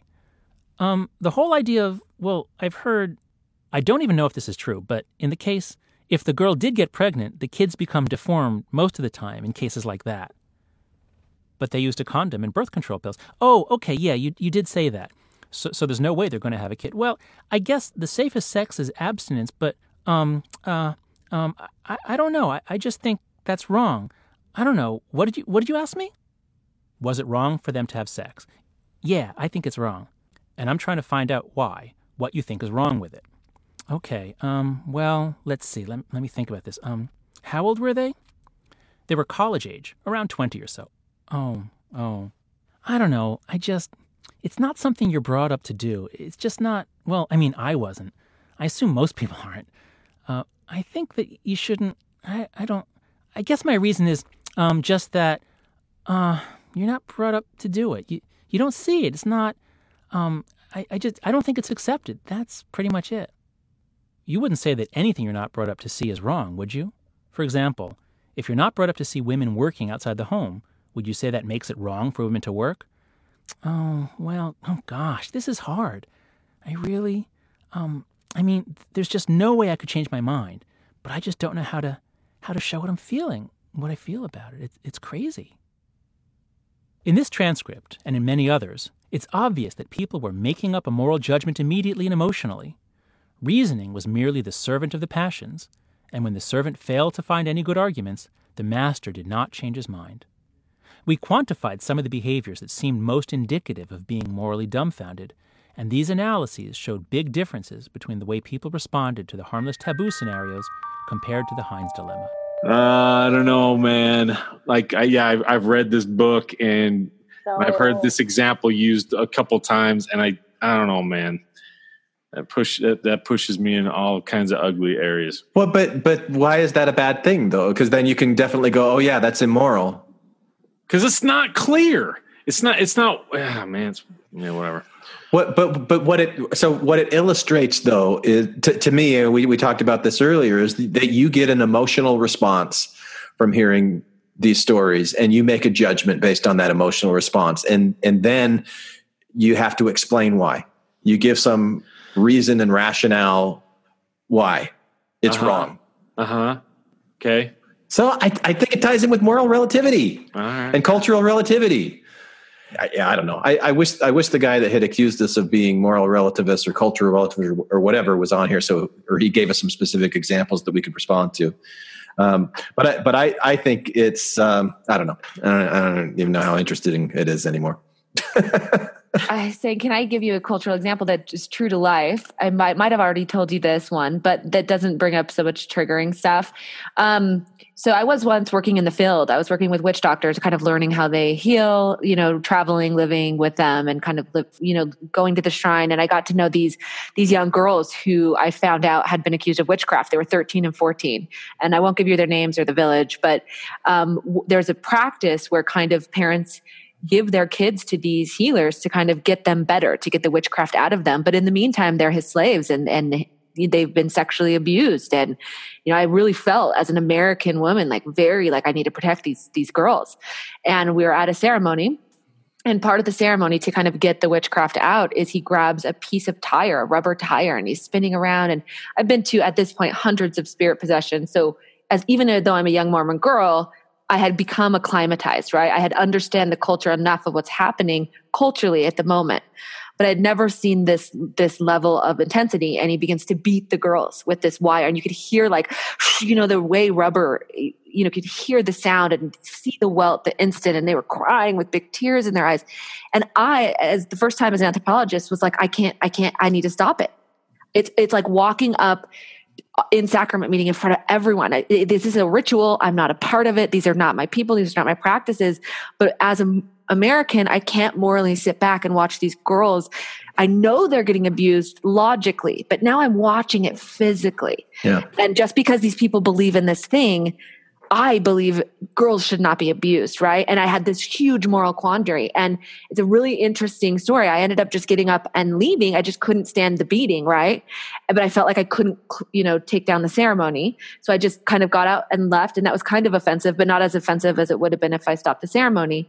And then I met with these girls later and, and they said, I'll, I'll try to hurry it along, but they said, you know, come back next time and make sure they don't beat us because I had come to the guy, the healer, and said, "Hey, you know, I felt sorry I left early. I felt uncomfortable in my culture. You know, this is just not acceptable. He's like, well, this is why I'm doing it. He explained the ritual again and the witchcraft. I'm like, I get it. I get it logically. I wrote down all his, you know, explanatory models, but, but I still don't want to watch girls be beaten. And so he and I came to an agreement of when I'm at the ceremony, he won't beat the girls, which I don't know. Is that moral? I don't know. So the next time I'm there, please stay, please stay, Chelsea. He, he's going to beat me. So I start going to these ceremonies in order for him not to beat these girls. I don't know if that's moral, if I'm breaking some kind of anthropological code. And then the finale of this story is one time I'm there and their parents come. And these girls cannot go home to their parents unless it's proven that this witchcraft is out of them. And the same girls that begged me, you know, two weeks ago to to stay, she now comes up to me and says, "Can you please leave? If you're if you're here, he won't beat me, and then my family won't take me back." And so then I was walking away in order for her to get beaten, in order for her to go to her family. And in that whole story, I'm still trying to figure out what was right, what was wrong, who's correct. And that's the mess of cultural and moral relativism, I think, is, is I still don't know. Well, so that's I, I, love the example, and I remembered what what I love is hearing a lot of these things that that we're recover recovering four years later, and so I'm hearing them with new eyes, with new perspective. And I remember I remember this example, or, or, or anyway, rather than explain it, I'll just say to me, there's a couple things at play that that I uh, that I went to. The first was as it relates to harm, and, and and to me, that's the, the the the principle that I talked about of processes or conclusions and the application of that. In this case, the application is through the process and the conclusion is this this girl gets beat. To me, that application, which is harm, is moral. So now I can make a statement that bad. Not long declares it bad, but then it becomes so fucking what? Now what? And now you get into the complexity of Chelsea's morality. What does she do about it as in that context as a powerless person? And now we we that's a complicated discussion because that ultimately is the discussion we have every day. At what to, at what point do we have the duty, the ability, the right, the uh, whatever to now affect change or intervene because of our moral belief. I think what you described, if what I heard about that ritual or whatever, is pretty similar to the Sam Young situation, but actually a lot more severe because the actual, uh, very, very observable harm is, is apparent, whereas so much of what the, the, the harm caused in the Sam, Sam Young is perspective or um, you know there, there's some there's some subjectivity to it there's there's it's some of there there in many cases there isn't harm. It's not ubiquitous. Whereas beating somebody with a with a tool with an instrument is harm. So i think that's a really good example but let's get into the weeds. Okay great. When i once i declare something immoral so what? What is the application of that declaration of immorality and that's a complicated question. It's a great example. So, in your opinions, I mean, I, would be really interested. You know, was I right? Was I wrong? What would you have done? To me, it's easy. It's a position of, of power. I if I don't have the if I have, do not have the ability to intervene because of the my role, my necessary role, then that's that's moral because I have no I have no choice. But if I have the ability to intervene, and choose not to because of my role, and I have the the I have the power to do that. Now that's an, that's an immoral question. So to me, that, that that's I think it speaks very highly to your your ability to feel real empathy for other people.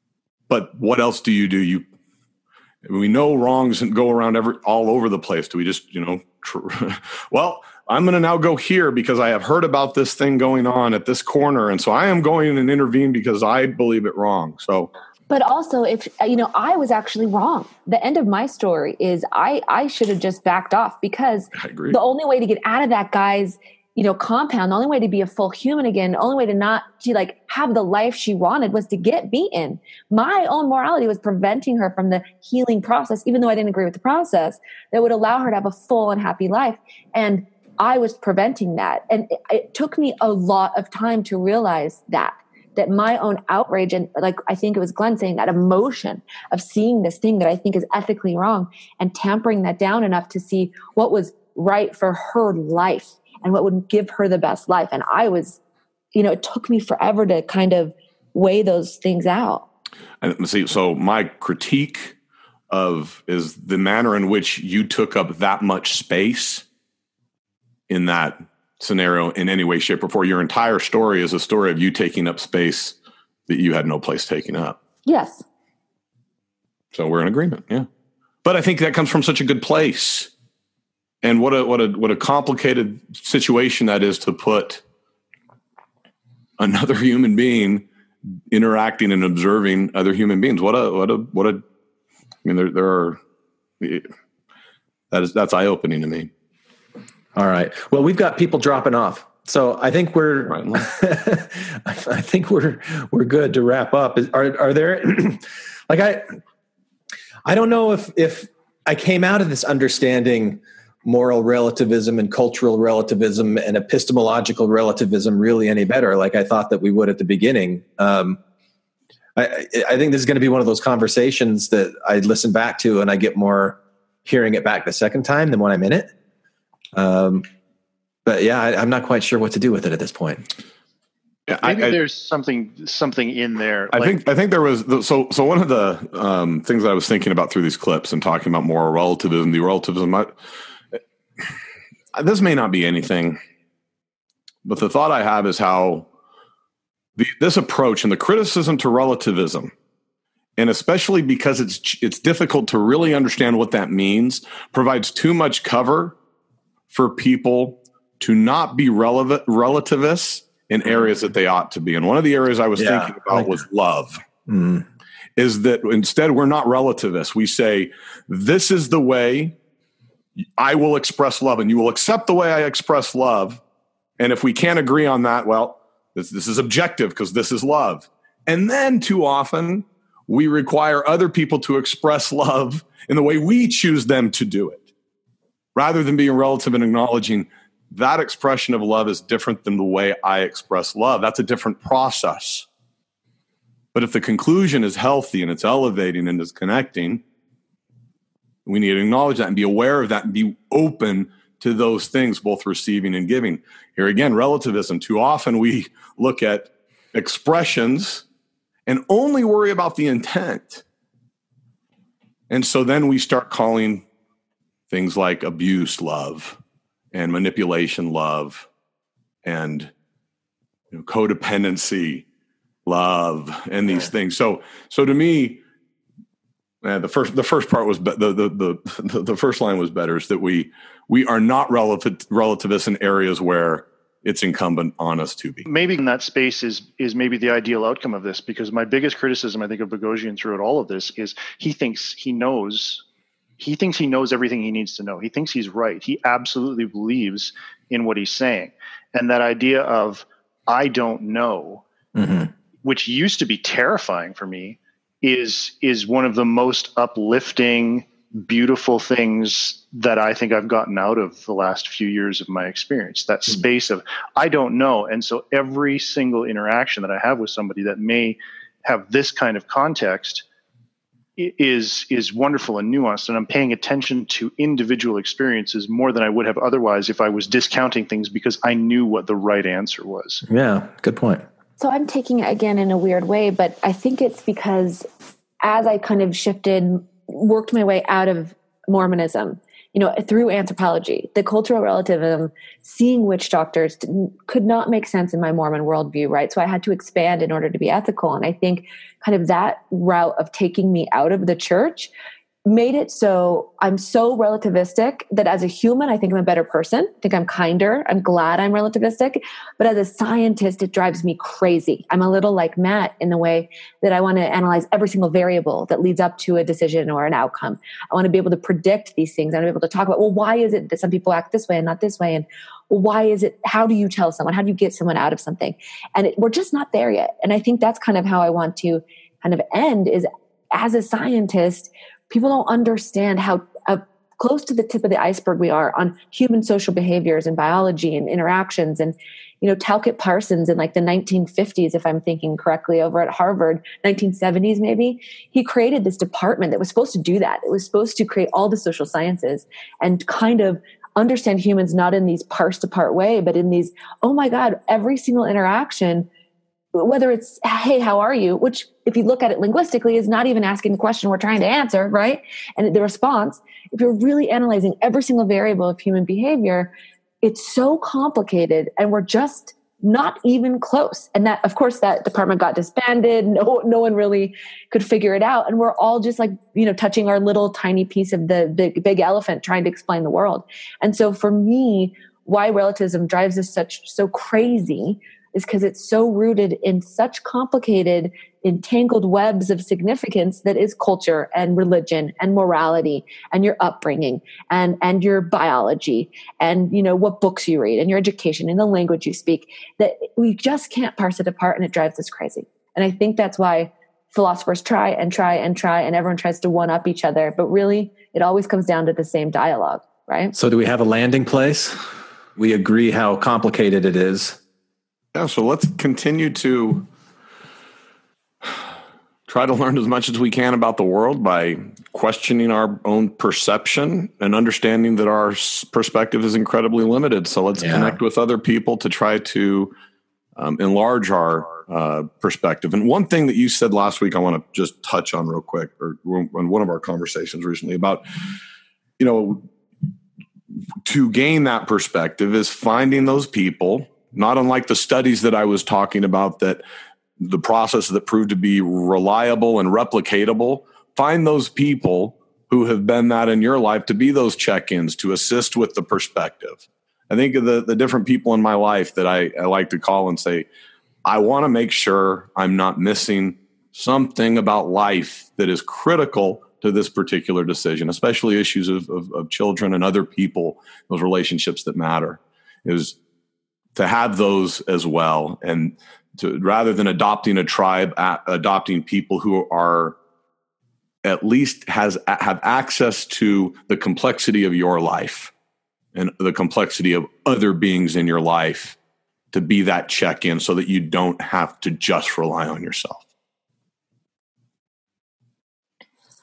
I think you said one really brilliant thing just now that I, we need to emphasize, which I actually think is a more interesting question than than this whole moral relativism, cultural relativism debate, which is why is it that some of us are open to being wrong and some of us just are not?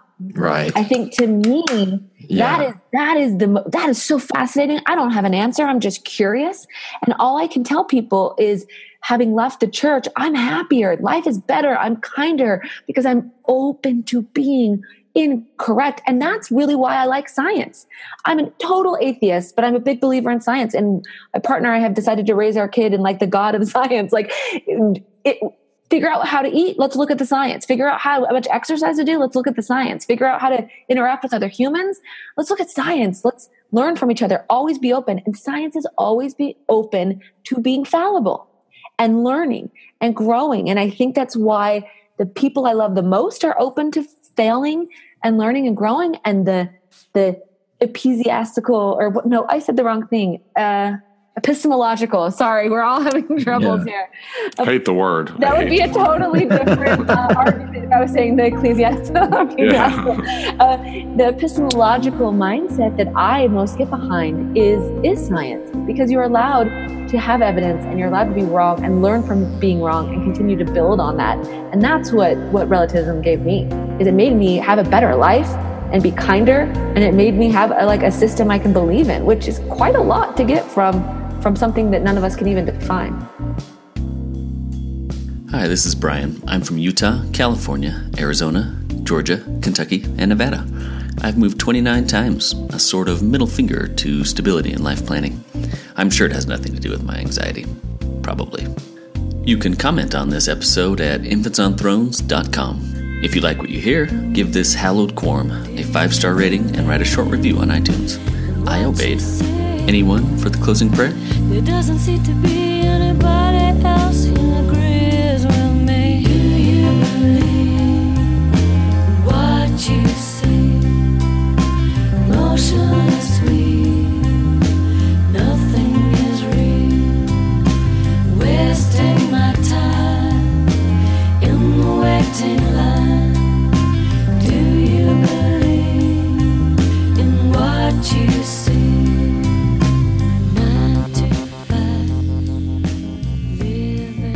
genuinely think to me that's a sign of something I had to learn on my like, you know, steps of being a grown adult, grown ass adult who's not an asshole is whose responsibility really do I have? Right. And, and it's my kids. If they're assholes, if they're entitled, if they're jerks, if they're unkind, if they're bullies, if they turn out to be like Trump, I have failed and I have hurt society. But other than my kids, it's not my job to control or manage. And that has been something like I've had grandmothers who are loving and grandmothers who try to control. It's night and day who's happy. It's night and day who's healthy, who has great social relationships.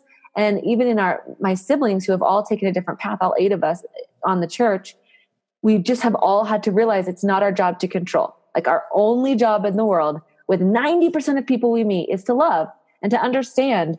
And how fucking cool is that? And why did it take us so long to figure that out?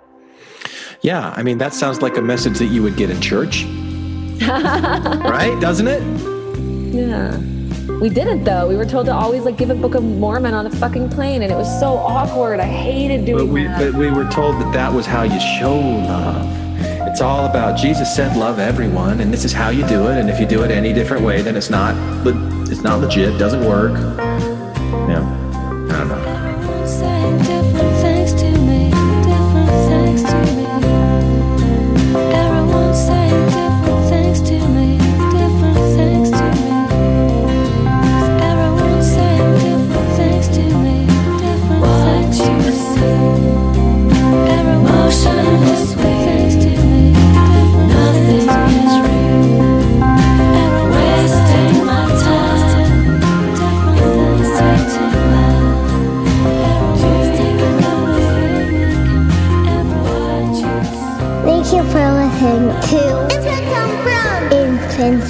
Thank